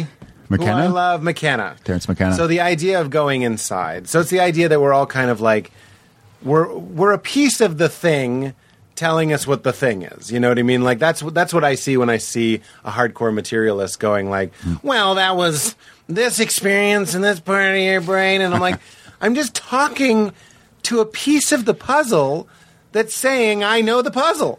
Yeah. You're a piece of the puzzle. You know what I mean? So the idea of putting the premium back on personal experience and then these psychedelics, or like you're saying, a, a good mantra experience, or for me, I, I've had wonderful experiences with kirtan or breathing or Breath or is a great thing. tapping Yep. even uh, and getting into some place where you're just like oh that's the whole fucking point is there's this whole other thing Yes, that yes. doesn't make any fucking sense Yes, exactly. but everybody's just delighting and doing the disco to the idea that we're like, we have the answers. And then you're just like, it's like I was saying at the beginning, we lose the subtle thing. And if you just went into that space, if you did the work to get to that space, you would remember, oh, I am just a piece of this thing. And we don't, we don't, we can't even get outside of it long enough to, to point at what it is. That's exactly it. And there are a gazillion examples of this in the modern world. Like, yeah, I mean, take take the Beatles for example, right? will. Okay, I mean, g- the best, right? You can't just say that. Oh, it just happened to be these four guys who got together and they were really talented, and it just they wrote some good songs, and that was that. Right. Something bigger happened right. s- that something bigger happened. Yeah, yeah, you yeah. know, Uh-huh. and that's a great example, and it's a mystical example. I agree. Or You lo- know? love is another go to. Love is another go to. Making love with your beloved is another Yeah. go to. Something else is happening there. I've, you know? I've said when I try to explain, like the first time I told my girlfriend I loved her, like the, the, Mm. the story is very bland, but like when you employ metaphor, suddenly you start getting, the, I, I can give you the chills, you know what I mean? You'll be like, Yeah. oh, I know what that's like, even though it's completely off the map. Love is a great one. Interpersonal love with, with, with someone special is such a great one because you get into that space and you're like, uh, you know, love, it, you can't quite define it. It's Right. undefinable, but there you are and It's you're just feeling transcendent. so, it's transcendent. But I like to say, leave the transcendent where it belongs. Transcend it. Like we can't, we can't Ah. Okay. yank it into this space, and that's okay. We can visit it. You know what I mean? But like when we want to jar it and sell it, Hmm. Yeah. I mean LSD, I guess, is pretty close. it sounds like it's pretty close. yeah, you can't jar it and sell it. That's, that's, that's good. I just Yeah. what's so like we have everything. It's nice to have one thing that we can't ever fully have, and that's the and that's what makes life a, a mystery and, and worth exploring. That's what makes exactly and and with all of these things that we're talking about and like w- with psychedelics we're talking about psychedelics. I mean the great realization that I've had every time I've taken psychedelics is this. It's that these things that you're feeling or seeing or experiencing or whatever drug it's on, you get that feeling like, oh, you've seen this all before. Mm-hmm. It's all in there somewhere. Well, that's what Alex Gray uh, talks about. It's like, why are these images that he paints so familiar? It's like, Ah, why do you yes. see them? And you're Yeah. like, yeah, no, I get that. And McKenna talks about. McKenna talks about that too. He talks Yeah. about every night, and I happen to agree with him. He thinks every night when we dream, lucid dreams and the dreams we remember are only the tip of the iceberg. He thinks every night we're going really, really, really deep and into that. What, when we're sort of sleeping? space. Yeah. Yeah, yeah. He thinks you just don't. You can't even come close to remembering. It's like DMT. You smoke DMT and you come down. You can't even Mm. talk about a transcendent experience. I haven't done that either, but like I've been with somebody when they smoked it, and the moment they were done, I was like, "What was it like?" And they're like, "Man." another jazz thing. If you have to ask, you'll never know. Yeah, well, that's the that's also the great uh, talent of Terrence McKenna. Is he's one of the few people who could really articulate it. Yeah. so well. not too many people come. Dribbling basketballs. Yeah, right, you know, uh, if uh, you know most people who, who take DMT, or they're just like, dude, Yeah. whoa, what, Yeah. dude, you know, Yeah, and yeah, it's like yeah. you can't come back, and but he could. Have you smoked DMT? I have, yeah, lots. Lots. Yeah. Get out of my face. Yeah, did your man. dad smoke DMT? Yeah, He did. yeah, yeah, Oh, did he talk about that? yeah. I don't know if you wrote about it, but um, That's yeah, interesting. I for thought sure. DMT was. I mean, I, it makes sense. Of course, it was around. Oh yeah, Did you have you had uh, psychedelic experiences on DMT or LSD or whatever or whatever? Uh, have you had that sort of in the movie "Dying to Know," which is wonderful, and he, we keep promoting it. Mm. Cool. And by the way, Awesome. it keeps Thank you. coming up on the podcast. I, I mean, I've been the biggest uh, plug thank- of that movie ever. thanks, I man. think it's great, Yeah, cool. and it's not that easy.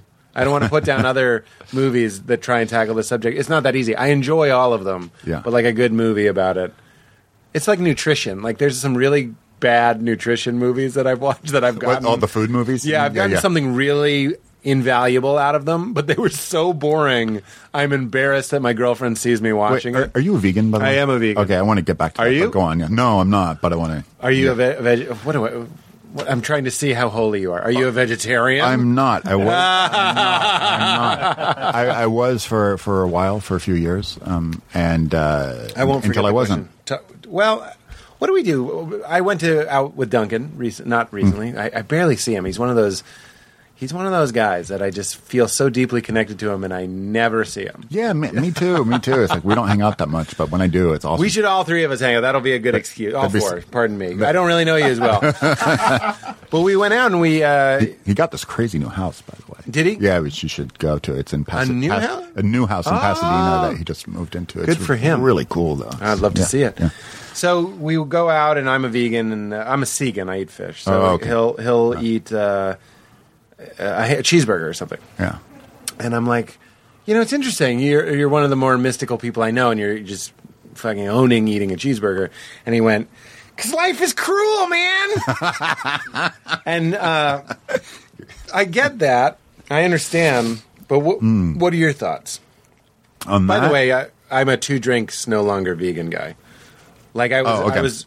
We just talked about this on the David Yeah. Wayne podcast. I know Aristotle. I'm sorry. Aristotle's a great vegan. I consider myself a vegan, but I also consider myself not married to any system of beliefs. You know, any not, nothing fundamental about me. Wha- wha- so two drinks. I had two martinis recently, and we walked by a Shake Shack, and Shake Shack is one of my cheat places. you're in New York or something. Uh, we weren't. We were in Chicago. Oh, okay. I already told the story, but we turned it into a meme where it says, uh, "I'll show it to you." It's Mm. two drinks, no longer vegan, because I look so happy and I'm eating a Shake Shack burger. Oh, okay. So I and I kind of like that sort of flexibility. Playing with it a I, little. I call myself a fleegan as well. It's flexible. It's never Yeah. rigid. I don't want to be a, a Buddhist or a meditator or a Taoist or any of these or a vegan. Yeah. I just happen to eat mostly vegan food. So go on. Well, I, I've um, uh, I'm recently I'm very high on this cowspiracy movie.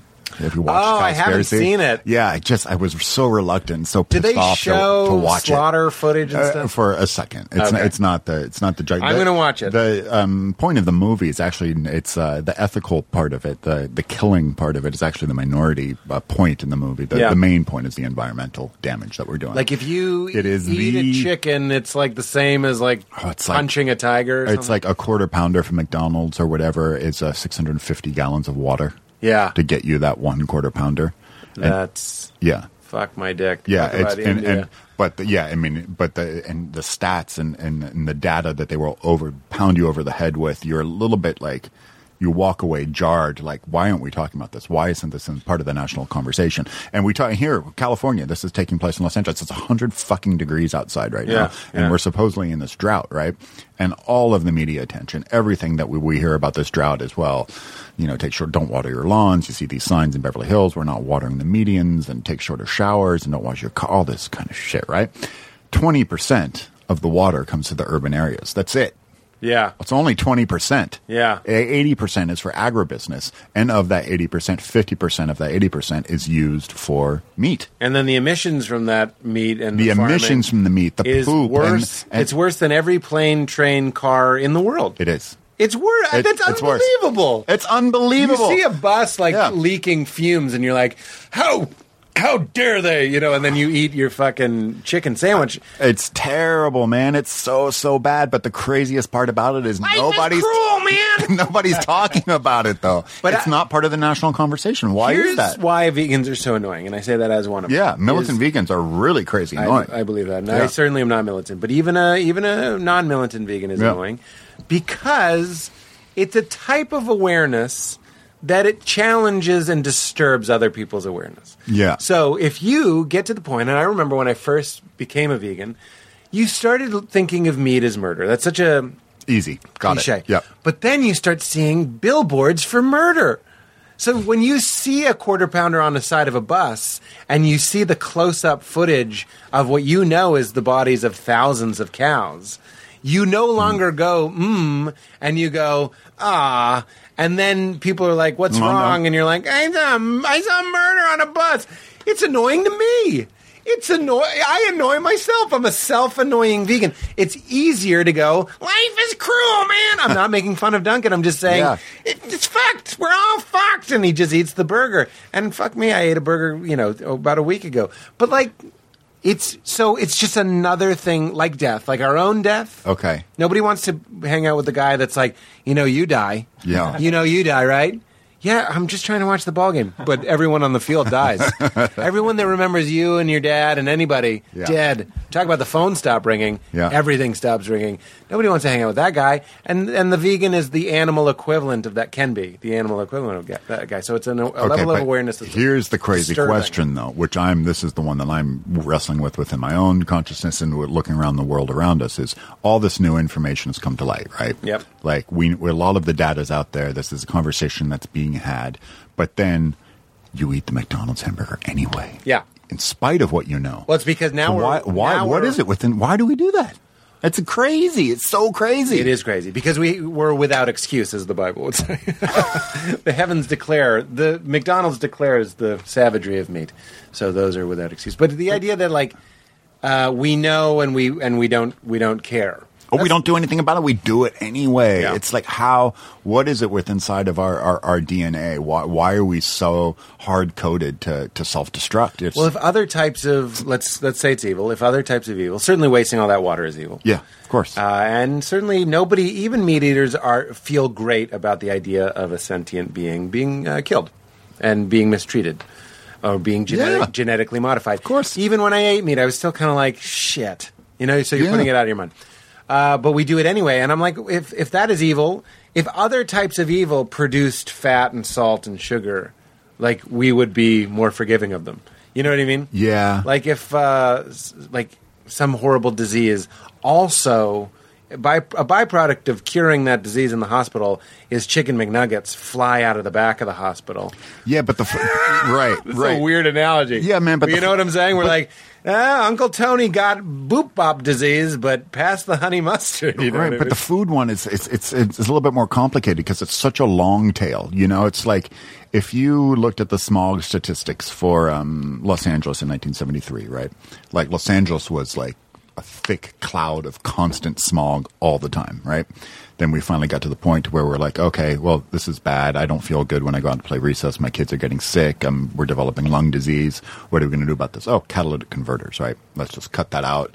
And then you know the smog isn't nearly what it was Yeah. you know at all we Right. fixed that problem Right. but you eat the mcdonald's hamburger right knowing it's complete shit you know the slaughter it's just it's an awful thing you know Right. this this cow was trapped in a cage just whatever it's an Yeah, awful sure, awful sure. thing but the negative effect it's like you know you're gonna eat nothing bad's gonna happen right away oh, I know. nothing bad is gonna happen right away I'll and do- on and on and on and on I'll join Right. you on another one. Yeah. Here's a good vegan anecdote. I'm in New York. I go to New York. I hadn't been to New York for a while. You know, I go eh, several times a year, but it, it was, you know, three, four days in the city. And it was just rough. Like, we were going around, and there was a lot of like horns honking and Mm-hmm. pain and like New York. craziness, It- like a lot of a lot of stimulus and a lot of noise. Yeah. And it was particularly New Yorky. New Yorky was New York was really New Yorking itself, you know. And then we would duck in. Val and I would duck into a restaurant, and we're bo- we we're both vegan. She's more of a vegetarian, but it doesn't matter. We're m- mostly uh, vegan. The temptation to order f- meat was three thousand times greater than it normally was. Than if I was like a Zen rock garden guy. Because I was here's because you're saying we don't care. Well, we know we die, so we're always walking around with this feeling: I'm going to die. Shit, Right. I'm me. Fuck. And then you go, well, at least I'm not that thing. Like you almost feel like you deserve you're suffering and then you almost want to eat something else's suffering it's almost this like death meditation i really do think it's like i think on some level you're like i die this is dead today i win you know what i mean like it feels good in a caveman way you're like we're all chicken mcnuggets but today the nuggets are eating these nuggets so fuck So yourself f- go fuck it. All right. so when you're in the harsh city, man, Hmm. that's why I think there, there's more sunshine out here. There's more vegans out here. You know Yeah. what I mean? Like, There are, but you know, it, it's an interesting uh, discussion how we're all complicit. You know, we're all complicit in something in one form or another. you know, we talk, and then your clothes. Who made that shirt? Who made this shirt? probably came from somewhere in China or Bangladesh. Yeah, yeah. The- and and, my, and as much as I shit on Nike, I'm wearing Nike. It's like, what the fuck is going on? Yeah, and, and this is the thing. What Why, the fuck is going on?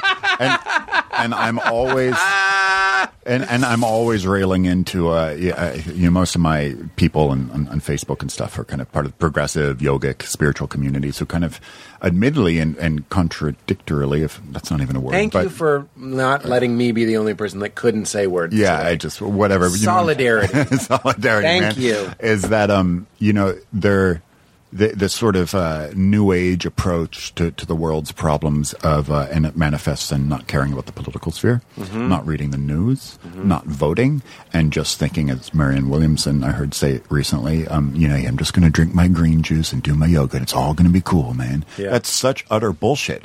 Because the reason it's utter bullshit is because you're all complicit. If you're paying taxes, you're complicit in the fucking war. You're you, those are your bombs, there, man. Oh my God. You know, know, you all we all have blood on our hands, man. We do. It's like I. I Ah! it's fucked up. It's fucked up. those are your bombs. You know, Jesus, so eh, fuck You're my wearing your dick. Nikes. You know, I, I my, my, my, I'm an Apple devotee. My phone was made in this fucking Foxconn plant in I China. and those remember big when old- that NPR thing came out, and It's then terrible. he fabricated stuff. But I'm like, he didn't fabricate all of it. Mm. he added a narrative to it. I sometimes I think about that guy, and he certainly lied, and it was certainly not the venue for it. But I was like, he almost made a myth. You know what I mean? Like he took facts Yeah. and he tried to make it more compelling. I don't know why that wasn't his argument. He should have been like, I know you hired me as a journalist, but then I became a mythic storyteller because I was trying to evoke a feeling because I still remember that. Mm. Unfortunately, I still have a fucking iPhone, iPad, and a, and a MacBook. and I'm not And an even Apple close TV. to be willing to get rid of it. Yeah. I'm not willing. I'm not. Yeah. You know, so all we can do really, unless you become w- willing to be a renunciate, Life live in is the goddamn cruel, mountains, man. life is fucking cruel, is bring some consciousness and some awareness to it. So, Yeah. you know, you're a gatekeeper. You have a really popular podcast, you know, I guess a lot of people listen to it. And that's, that's an awesome responsibility. You get to do something about it. Yeah, You and know? sometimes it's just me freaking out that those are our bombs. Fuck you, man. to bring, You know, bring the- it down a little bit. The Mormon religion has this really interesting uh, caveat, which is like you can only go to hell if you know that the Mormon faith is true and you deny it. Uh, wait, say that. Wait, say, I'm sorry. the I didn't only get it. way you can go to Mormon hell Yeah. is if you feel the the burning in your bosom that it is true that Joseph Smith is the prophet of Okay. the true Jesus, and you know it, but you still say no. That's how you go to hell. So if you are not, if you don't feel it, and you don't believe, you're not. You go to a different type of purgatory kind of place.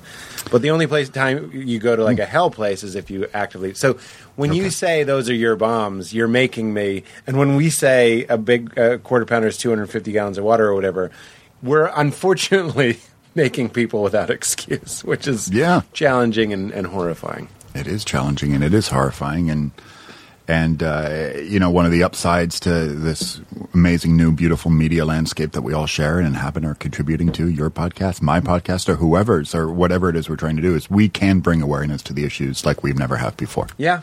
and that, that's a pretty cool thing to watch. Yeah. That's a pretty cool thing about making it this far to uh, what is it, October 10th, 2015. We've made it this far. It's pretty cool. We're still alive Way further than McKenna thought we would. way further, right? you know, so Those guys were way or off. Orwell or whoever. You know, it's not quite Orwellian yet. Yeah. you know, so we still have a chance to turn this boat around. It's you know I actually worry that it's going to be because like here's the beginning of the of the end. Yeah, So maybe the uh, NSA is looking at, through my phone, but I'm not doing anything. Yeah. I'm not doing anything wrong. Right. That's the beginning of the end. So not this generation, not the next generation, but the next generation perhaps is going to be like, of course the government's watching. That's how I know I'm safe.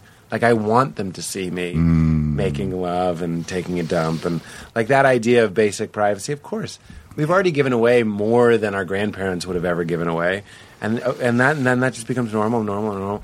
I think we are kind of steering ourselves. What I'm not sure of is why they want to watch. Yeah. That's what doesn't really fully make sense to me. I don't quite get it either. I understand protecting people, but then if you, going back to the Illuminati, this sort of like let's really treat them like sheep and control them to what end? So you can have more trips to Sands. a right. resort. or you could, or you have better avenues for marketing. Yeah, You I know, guess. And then what do you do with the money though? I'm like, what are you going to do? There's only so much pleasure that you can get from ha- controlling all the money and the power. I understand. Maybe you have one of those Tahitian like houses that with the rods that go into the perfect blue water. Mm-hmm. All right. So you spied on me, and now you live in a mansion. And uh, they bring you a boar and they slaughter it and you eat fatty bacon. You're still gonna die, motherfucker. You know what I mean? Like, what the fuck do you have over me? Yeah. I'm the sheep and you're the shepherd, but everybody dies at the end of the day. Right. Well, uh, What the hell is happening? yeah. I mean, like, how did we get to this conversation? We And- really brought the podcast down, man. 'Cause how these did are your I- bombs, and we're all going to die anyway. Shit. Okay. Let's bring it up again. have you ever? It's interesting, but we're not going to solve that. Okay. Um, have you ever taken a? This was my question before. Remember? Yeah. Have you ever taken a, a hallucinogen and, and had the full experience? In the movie, uh, it's, it shows the guy touching the translucent trees. Have you ever gone to a place? See, when I take mushrooms, I'm like, oh, this looks weird and this looks amazing. But I've never just been like the McKenna thing, five grams in a dark room, and just been like, and now I'm in Narnia. you know what I mean? Like, I've never been like going around touching things, talking to things. And like being like like Ramdas talks about manufacturing whole realities and uh, whole landscapes. Hmm. Have, has that, have you ever had that happen? Yeah, absolutely. Really? Yeah, definitely. So what are you doing when that happens? Are you just on the floor, kind of? Kind of on the floor, music playing. Yeah, You know? But in your mind, you're in your mind you're you're someplace else completely um yeah i mean there are a few kind of you know psychotropic combinations that can like what? lsd and maybe um, nitrous oxide Oh, really? yeah or or you know mushrooms and ecstasy or or a heroic dose of mushrooms or um, dmt you know all of these things um That makes it more intense. you can make it more intense and you can really um But nitrous oxide only lasts a, a, it does but it's second. enough to sort of you know kick you into the next. kick place. you into the next place and kind of yeah and i mean i'm, I'm sounding like such a you know burnout did you get it from your dad exactly i can't believe it No. we're talking about like nitrous and acid but um but yeah no i've been to those places yeah What were they? Do you remember them? I know it's like asking you to remember a dream or something. Um, well my relationship with those places always has to um it's always uh has a companion a music bed to it Hmm. you know music to me is the great facilitator for psychedelic uh, yeah more so, for me more Hmm. Never so tried than it. more so than nature or more so than Really? than uh, a thi- i mean just getting lost into you know sonic the son- the in-betweens of the of the sonic journeys is, is what does it Ramdas me. talks about being in the trumpet, in Yeah, Miles yeah, Davis's in- trumpet. in my you know in Grateful Dead music or old Genesis, Pink Floyd, whatever it is, and and those are great vehicles to sort of dance in those in those other Mm. places. But um, you know, with the exception of DMT because it is so short um, and so uh, such a disassociative. You know, when you take DMT, you're just you know, Gone. you are no longer Pete. You are no longer Zach. With everything else, though, I've still always maintained the consciousness of that. Oh, this is an alternate reality. I'm going to come back to the other one. Hmm. You know. oh, you've always had the I've, thread. I've always had that thread, and I've always had the connectivity. It's only on the on Do the they call DMT. that the ego death? You've had an ego death on DMT, like Yeah, oh, completely God, gone, Completely. never coming back. You hear those stories about people living other lives and feeling like they were gone for years. You've never had anything that extreme. No. What about anything? I just found out that McKenna took a mushroom trip that he was like, "I'm never doing mushrooms again." Like I, I never, I never knew that, but apparently Dennis uh, McKenna kind of outed him. Not outed him, but he was like, "Yeah, no." He, for as much as he talked about mushrooms, he stopped taking them because he had some sort of strange experience. Have you? You still use these things? Yeah, I haven't in a long time. Um, I have. It's been a, it's been a really long time, and and uh, I mean, I would again under the right circumstances and everything. Um, but sure, I've definitely had. Um, I could tell you an inter- this is actually an interesting story. Um, I have not, um, and don't want to get too hyper personal about it, but I haven't been uh, when I first came into twelve step. It was nineteen ninety eight, and I have not been clean that whole time. Mm-hmm. I've I've uh, kind of slipped a couple times, but um, during one of those slips, I had a Do you consider psychedelics a slip? That's another podcast. Ah, Uh, that, that's a complicated. well, because answer. old Bill W. Right? he, did acid, yeah, and I and I certainly don't want to get into it with. Uh, it's a very difficult conversation to Sure. have with people in the twelve step community, Right. Um, because their view on abstinence it's very necessary and it's Yeah. it's very valid because these are very heroin is a very dangerous drug and Right. certainly, but I do think um, the work that Maps is doing and others are doing around uh, psychedelics and addiction is really valid. Hmm. All right. What, MAPS is an organization. MAPS is a multi- multidisciplinary association for the psychedelic scientists, sciences. Yeah, and they are the primary organization on the front lines for legitimate research with uh, psychedelic research, uh, government approved, Hmm. with addiction, with PTSD in the VAs, with the military, and things like Oh, wow. that, making incredible inroads. That's too many letters for MAPS, though. Right. so in- incredible work. I don't want to say Yeah. one, one way or another, but Sure. sure, there are. Um, but anyway, I, And um, forgive me if that was too personal of a. uh, no, no, but I had a really interesting story. Um, uh, Yeah. l- last time I d- uh, w- when I did relapse once, and I did mushrooms in the middle of that relapse, and it was the darkest, most difficult mirror. Tri- you know, it was just showing me the mirror of everything that I was that I was kind of doing wrong in life. And it was dark and difficult and muddy, and it was the muck and it was the work. But um, got But you me, believe got- there was- it got me clean again. That was the value. That was the value. I was That's like, what okay, my friend Jordan you know? Vogt Roberts, who's a wonderful director and a, a known psychonaut, is. Uh, Mm. He's like, there are no bad trips. It's just that that's what you have to work at. That's what you have to see. That's what you have to see. And I truly, I'm, I'm also subscribed to the McKenna thing of that um, uh, with the certain plant medicines that our DNA is encoded into them in some way or another. Every single indigenous species since the dawn of man has done psychotropics, Hmm. with the exception of the Eskimos because it's too cold to grow anything up there. Yeah. But everybody has done it. So You're not because- tripping your balls off. You're freezing your balls off. free. so there's something encoded into these medicines. Where would you put? Um, because I've been wanting to perhaps try ayahuasca. Where would you put? I can't get a straight answer. I have people come on the podcast and they're like, "I did ayahuasca," and I'm like, "What was it like?" And they were like, "It was like a gentle breeze, and occasionally I'd see the color fuchsia." And then I, I talk to people that are like, "I took ayahuasca and I, I moonwalked on Saturn." Well, really, I Saturn walked. Yeah. but you know what I mean. It's like. Which is it? Is it is it DMT spread out over six hours, or is it a gentle breeze up your butt? Yeah, well, dosage is everything too. Yeah. You know, I think uh, it, well, there's a lot of problems with the modern ayahuasca movement, and that is, um, there are too many people who call themselves shamans, and all of a sudden there's all these you know ayahuasca journeys and shamans appearing in Malibu and Topanga Canyon and all of these kinds of things and places to go and do it.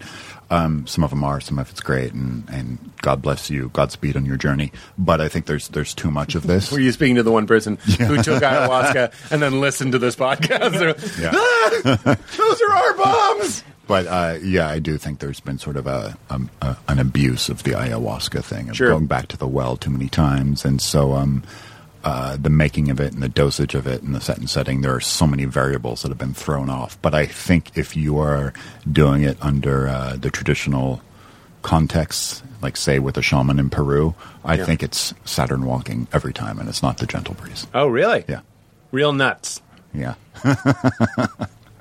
I know a guy, but it's a, it's a Peru shaman, but he comes here. You don't think that's Oh, yeah, no yeah. good? No, no, that's good. I don't That- want to that's go good. to the jungle. Too noisy.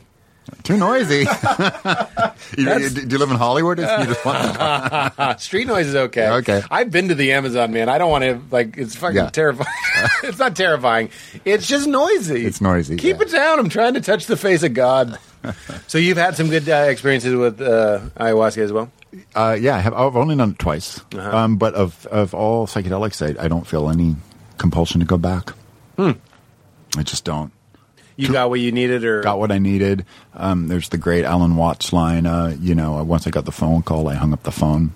You know, which is what's his view on psychedelics. You know, I got, Hmm. Oh, is that his? Yeah, I mean, Really? he, he did it, changed his life, was great, but then he could hang up the phone. Hmm. No, You don't need to stay on the phone. That's how I feel about ayahuasca for me. Just Yeah. it was fine. good quote. What about mescaline? That's like an upper. That's a. I know we're talking a lot, of, but it's what I'm interested in today. Cool. yeah. I, I, I yeah. I haven't done mescaline. Is that right? Hmm. Never. Yeah. Old, that, That- oh, That's old school. is it? Yeah. I mean, mescaline Like is like uh, Quaaludes? yeah, but you know, it was uh, um, Aldous Huxley who was Yeah. like, you know Doors of Perception. Doors of Perception was mescaline based. Yeah, yeah, yeah. So I guess I, I'd be remiss not to talk about uh, uh, what was it like? Because you talk about it, your dad really raised you and was very traditional. Yeah. But I've always wondered, uh, as someone who's trying to become more and more enlightened, what it would be like for me to raise children. What was it like to have a dad that was aware of the game? You know what I mean? He's like, I just don't know what those life lessons would look like. Not saying that he was reckless, but go to kindergarten, but also it's just a dance. You know what I mean? Like, what is what is that? Were there lessons that feel felt different from the traditional?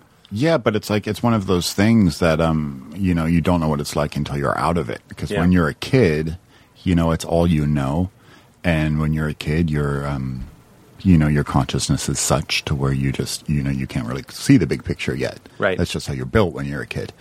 So it wasn't until later, you know, considerably later, Hmm. you know, until I realized like, oh my gosh, how how unusual this all was. You know, how incredible he was. You know, Hmm. what an exquisite excuse me, opportunity he, he gave me to, to view the world. Hmm. And I hope, you know, one day when I become a parent, I can exhibit some of the the, the same stuff. Yeah. Yeah. No, he was great. He was But great. it's hard to not buy into the illusion of uh, meat and iPhones and whatever it is, and and raise a kid.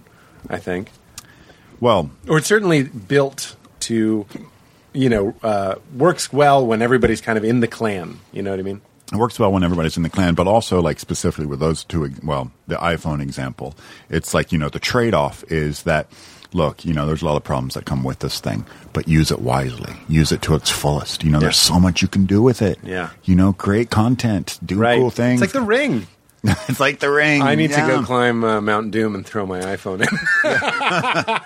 So and it's like i i if you're gonna eat meat too, you know, I'm I'd say uh, Do it wisely.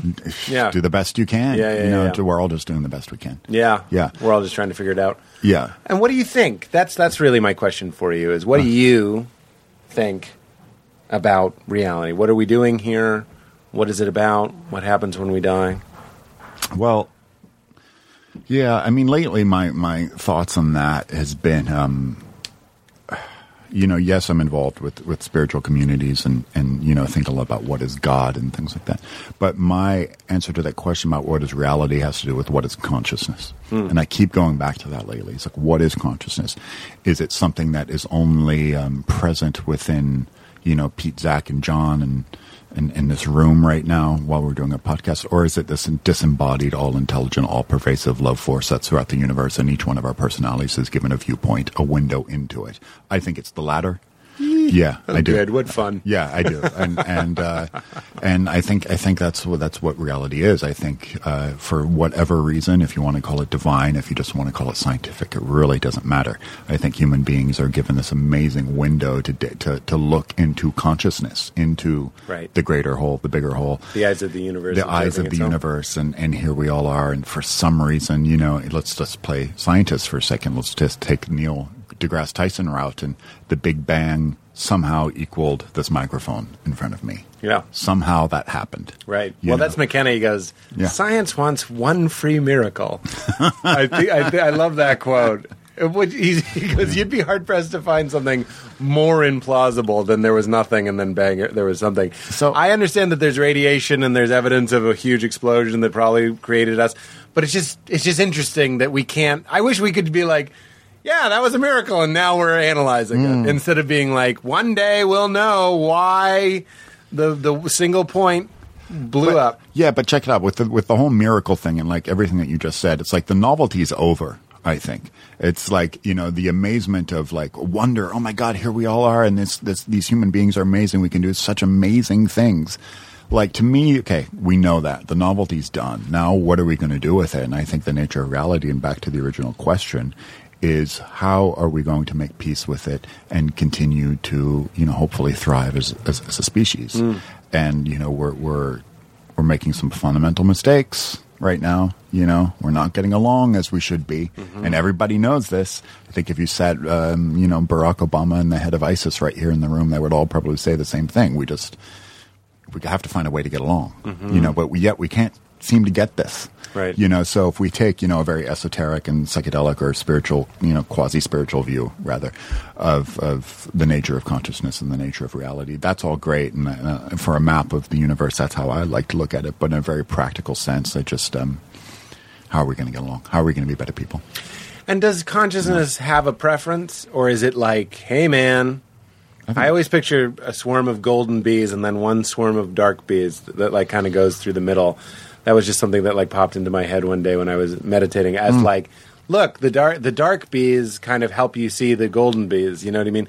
So is utopia where we all get along, or are we here to no, not get no, along? no, no, no, absolutely not. I think the nature of consciousness and the nature of reality is always light and dark, light and dark, light and dark, and that's Right. why things like death are so. Um, that's why the Hindus just nailed death because you know you must have darkness. Yeah. you know nothing. No matter how much spiritual work you are going to do, it is not going to exempt you from the laws of the material world. It won't save you. It will not save you. An asteroid can come hit you. A bus, a crazy gunman might come in. You might get hit by a bus. You might get in a car wreck. You might get cancer and die. Nothing is going to protect you from this. Hmm. You know, and it's and it's it's it's it's, it's the same thing. And but however, I don't think that is an excuse for well, oh, if there's darkness, well, then there has to be war. Right. I don't think that's an excuse. I think that is where we can have Or a little eat a bit of dis- cheeseburger. or eat a cheeseburger Yeah, yeah, okay, yeah. from McDonald's. I Yeah. think that's where we can have discernment. Yeah. Yeah, and and and wrestle with it a little bit. Yeah. And my that's my take. And how how else did the Hindus kneel death? They're aware of it, and they're like, "That's what is that outlook? well, Being The- conscious through your death, not well, you know, they they call death um, the Maha Samadhi. You know, and and Samadhi before the Maha Samadhi, you know, Samadhi is a state of um, of awakened consciousness of within you know your current incarnation to where you're doing so much spiritual work and you're you're you're so in it that for a moment you tune out and you're just one with everything yet you're still alive you're still there and death is just the it's the maha it's the great samadhi it's the great unification with with with everything yeah." you know and that's all it is it's just another state it's just another bardo it's just another place to go Well, Ramdas teaching You know. in your dad's passing to love death as much as you love life, which is very very tricky. I'm not ready to die. So I, I yeah, I mean, I could say all this and we could talk about this on podcast, but like, I certainly, if, if death was coming for me today, I, I would be really hard. I'm not I, ready. I said I was just on a Yeah. Mm-hmm. small small plane. It wasn't even turbulent, and I was trying mantra and I listened to Krishna Das and all this stuff. Hmm. I was like, "Fuck it, man! I want to white knuckle it and and really really." I, I feel Ramdas coming through like a delicious trip of just being terrified of death. Like I was really in that moment, being like, "Man, it's all out the window. I don't want to crash. I don't want to scream, and I don't want to die." yeah. But God, I hope. See, that's why I'm like, it- since we all know we die, we should all be doing the work to have a conscious, you know. The Ram Dass t- says that quote where he's like, "Love and death are the great gifts that most people leave unopened." So the idea of instead of what we do, which is sedating and medicating, so you just kind of slip out. That that's what most people are like. No, that's a good death. It's like get the morphine going. You're in a hospital, and you're basically tripping, probably. Yeah. and then you're gone and that's a that's a good death. Hmm. And then here, uh, m- the majority of the of the Eastern world would be like, no, you're supposed to be there, and you're supposed to Supposed to be present in You're it. supposed to be present. Yep. In fact, the whole purpose of being present your whole life was to remain present in your death. Yep. And because you could die at any moment, you should be present constantly. Because as you said, gunman, asteroid, whatever. Yeah. But the, yeah, the trait and the great paradox of the human condition, I think, is that, um, as we get older, you know, and we start aging a little bit, you finally kind of start to have some of this figured out, this life thing. You know, you're you're a little bit more confident. You're a little bit more. You're a little wiser. You know, it's it's you know. I think youth is wasted on the young, all that kind of shit. When you're 22 years old, you're just kind of like, uh. Yeah. And then as you get older, it's kind of getting better. Like you said at the very beginning of the podcast, it's like you kind of like aging. Yeah. Yeah. And so that's the kind of thing. And that's the great paradox is that, like, how do you get older? I'm starting to get in a little bit of a groove and figure this stuff out a little bit. Then all of a sudden, It's over. Yeah, Shit. I know. Oh man, like Yeah. but, you know, like I, I you know, all the people I know have gotten old and died. My dad included. You know, when he was seventy-five years old, he was peaking. He was on fire. Yeah. you know, he was firing on all This cylinders. is all you know, Bell's man? palsy right before the pilot. man. right. We all get Bell's palsy before the pilot. There you go. Like, yeah, It's so, you know, of course, not literally. My superstitious self. I'm like, not literally. Hear that mold? It's such a, so interesting. Hmm. But it does, maybe doesn't go away. I mean, it seems to me like the this awareness and this this idea of you. Ramdas would say, "I know when I die, I'll continue," sort of thing. And I hold Yeah. on to. I don't know how conscious I'll be, or if I'll know that I'm continuing. Yeah, I, but well, you know, that's also the age-old question: is like, uh, what is consciousness? But what is our personality?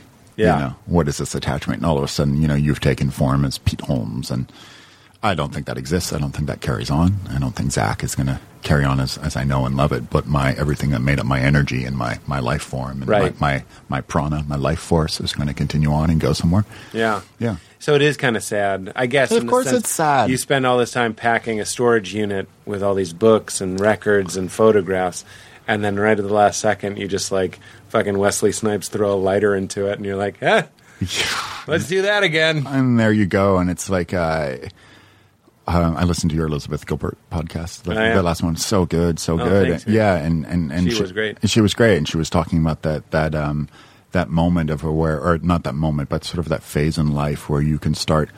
You, you know you can start stripping away all of these ways that you're spending your time Yeah. in order to do that thing that you've always talked about doing but you never do Yeah. and it's like yeah if i'm sitting there and i'm binge watching mad men Yeah, I probably have time to do something else. That's right. You know, Although I you like. should watch. the I, yeah, I episodes should with your watch dad. Mad Men, and, and I and I probably and I probably will. But there's no excuse for me not No, to no. be doing doing doing doing doing. Yeah, I've, yeah, yeah. I've got the time, so yeah, that's it. That was the greatest part of that podcast. It was just like, Yeah. oh my god, that's exactly it, man. Yeah. Wow. Well, then I I think there is Mm. an excuse. Unfortunately, the excuse is the, the just the weight of being conscious. I think is is heavy. the weight of being conscious and the weight of uh, you know one of my greatest existential struggles in life is the weight of uh, taking birth into this world around us. Yeah. like you know, if you're born well, anywhere these days, you know, you can't. You have to. You know, you got to pay rent, you know, buy a house, you got to have a car, you got to put gas in the car, you got to pay bills, you got to pay taxes, you got to do all of these things. You got to have some kind of job. Yeah. You know, you can't just check out and go live off the grid in the jungle and live off the land. Doesn't Right. exist anymore. Right. You have to exist within these constructs of the modern world. And that, for a lot of people, I get it. You know, I know a lot of people like, uh, you know, fucking Rogan on his podcast is always like, just man up, man up, and just, you know, stop being a pussy. But I don't, I don't subscribe to that. He says that? Yeah. It's hard. It's hard, man, being life. Yeah. And yeah, I, I, I don't like that bit either, but like, it's, it's hard to be alive. It's hard to be alive. It is hard to be alive. Well, And I have compassion for those who struggle. I hold out- I do. me too. Yeah. I, I hold out for the hope that maybe we're outside of time and we, maybe we come back and it's like 1898. why does it have to be linear? Why, like, Right. if there is reincarnation, why do I have to come back? Like, I die today. Why do I have to come back in a week? You know what I mean? As like and pick up from here. Can't I go back? It'd be nice. Well, Ramdas would say all your incarnations are happening simultaneously, and then also nothing is happening. Yeah, that's right. If you need someone to regurgitate Ramdas at you, just call me. Oh, very. Oh man, I, you got to go to the retreat, man. Just, I know. No, just- I, I'm very confident that it's a very good excuse, and everybody's kind of like, who knows Yeah. if this is his last one, sort of thing. oh, that's well. That's always the idea with every one of them. It's like, Yeah. you know, any moment. Yeah. this could be it. Yeah. Yeah. And then again, yeah. All right. uh, well, that, that was great, man. Thank you so much for doing it. Let me All look right. at my notes to make sure I didn't forget anything. Conspiracy and Andrew Weil. I like that Andrew uh, Weil in your movie was like he took acid and he was like, and the implications of what it was telling me were to drop out, but I didn't want to do that, so I just shelved it for a while. I just thought that was so great. Very 'cause cool. I think people think you take it and you see the truth, and then you're kind of like, well, now I have to become like a, a sadhu or whatever. And you know, you don't. You can become a best-selling nutrition guy. and it was great that Andrew was in the movie too. Yeah, it was great. Yeah. A great shirt. Very soft looking. You don't remember his shirt? No, I don't. I Like don't a remember golden seeing- silken shirt. Oh, I it's- just remember his big beard. His big beard is just so Yeah. like ah, He had a beard before it was cool. yeah. Uh, well, to cleanse the palate, and uh, you probably know from listening to Liz, we always ask the one of the times you've laughed the hardest. Uh, can you think of one? One of the times I've laughed the hardest. Yeah. Um, As someone who's done nitrous, I'm not even trying to be funny. You've you've laughed at some nitrous. yeah, I've, I've lasted uh, some nitrous. I think maybe um, when I first discovered George Carlin when I was Oh, when I- really? when I was a teenager. oh wow. Yeah, that was probably was one of those laughs that I remember. That was just the most. Where were you? Um, actually, in I think 1988, 89, both my dad and George Carlin did a co-headlining event for the Albert Hoffman Foundation. Oh, wow. Uh, I didn't know who George Carlin was but uh, till that moment, and uh, watched this go down. Yeah. and I was just like, oh my So you saw it live. God, this is just. Yeah, that Yeah. was one of those first. Just oh, That's great. that's when I fell in love with. Did you stand- think your stand-up, dad too. was cool, or was he just like a dad? And you're like, Dad, shut up about acid. Uh, no, he, he was pretty cool. yeah, no, I He know. was pretty cool. I interviewed uh, Trixie Garcia though. Oh, you did? Cool. And she was like, I didn't think my dad was cool. You know what I mean? Oh, I don't know. I, don't- I- I can't believe that. Ah. I, I don't believe that if Trixie was here, I would have to. Call her Uh, on it. yeah, I don't- I don't know. Jerry was pretty cool. Yeah, He's no, a cool he was a dude. cool man. Yeah. Well, thank you so much. This was amazing. I, I was really looking forward to it, and it worked out. And Oh, Thank let's you for be having friends. me. Yeah, man. Say, say, say. Uh, keep it crispy. Cool. Thanks for having me. Oh, you have to say it. Say, Oh, ki- keep it crispy. Keep it crispy. Sorry, I didn't make it clear. Okay. I'm going to do it again. We end the podcast with the guest saying, "Keep it crispy." And Keep you- it crispy. Yeah.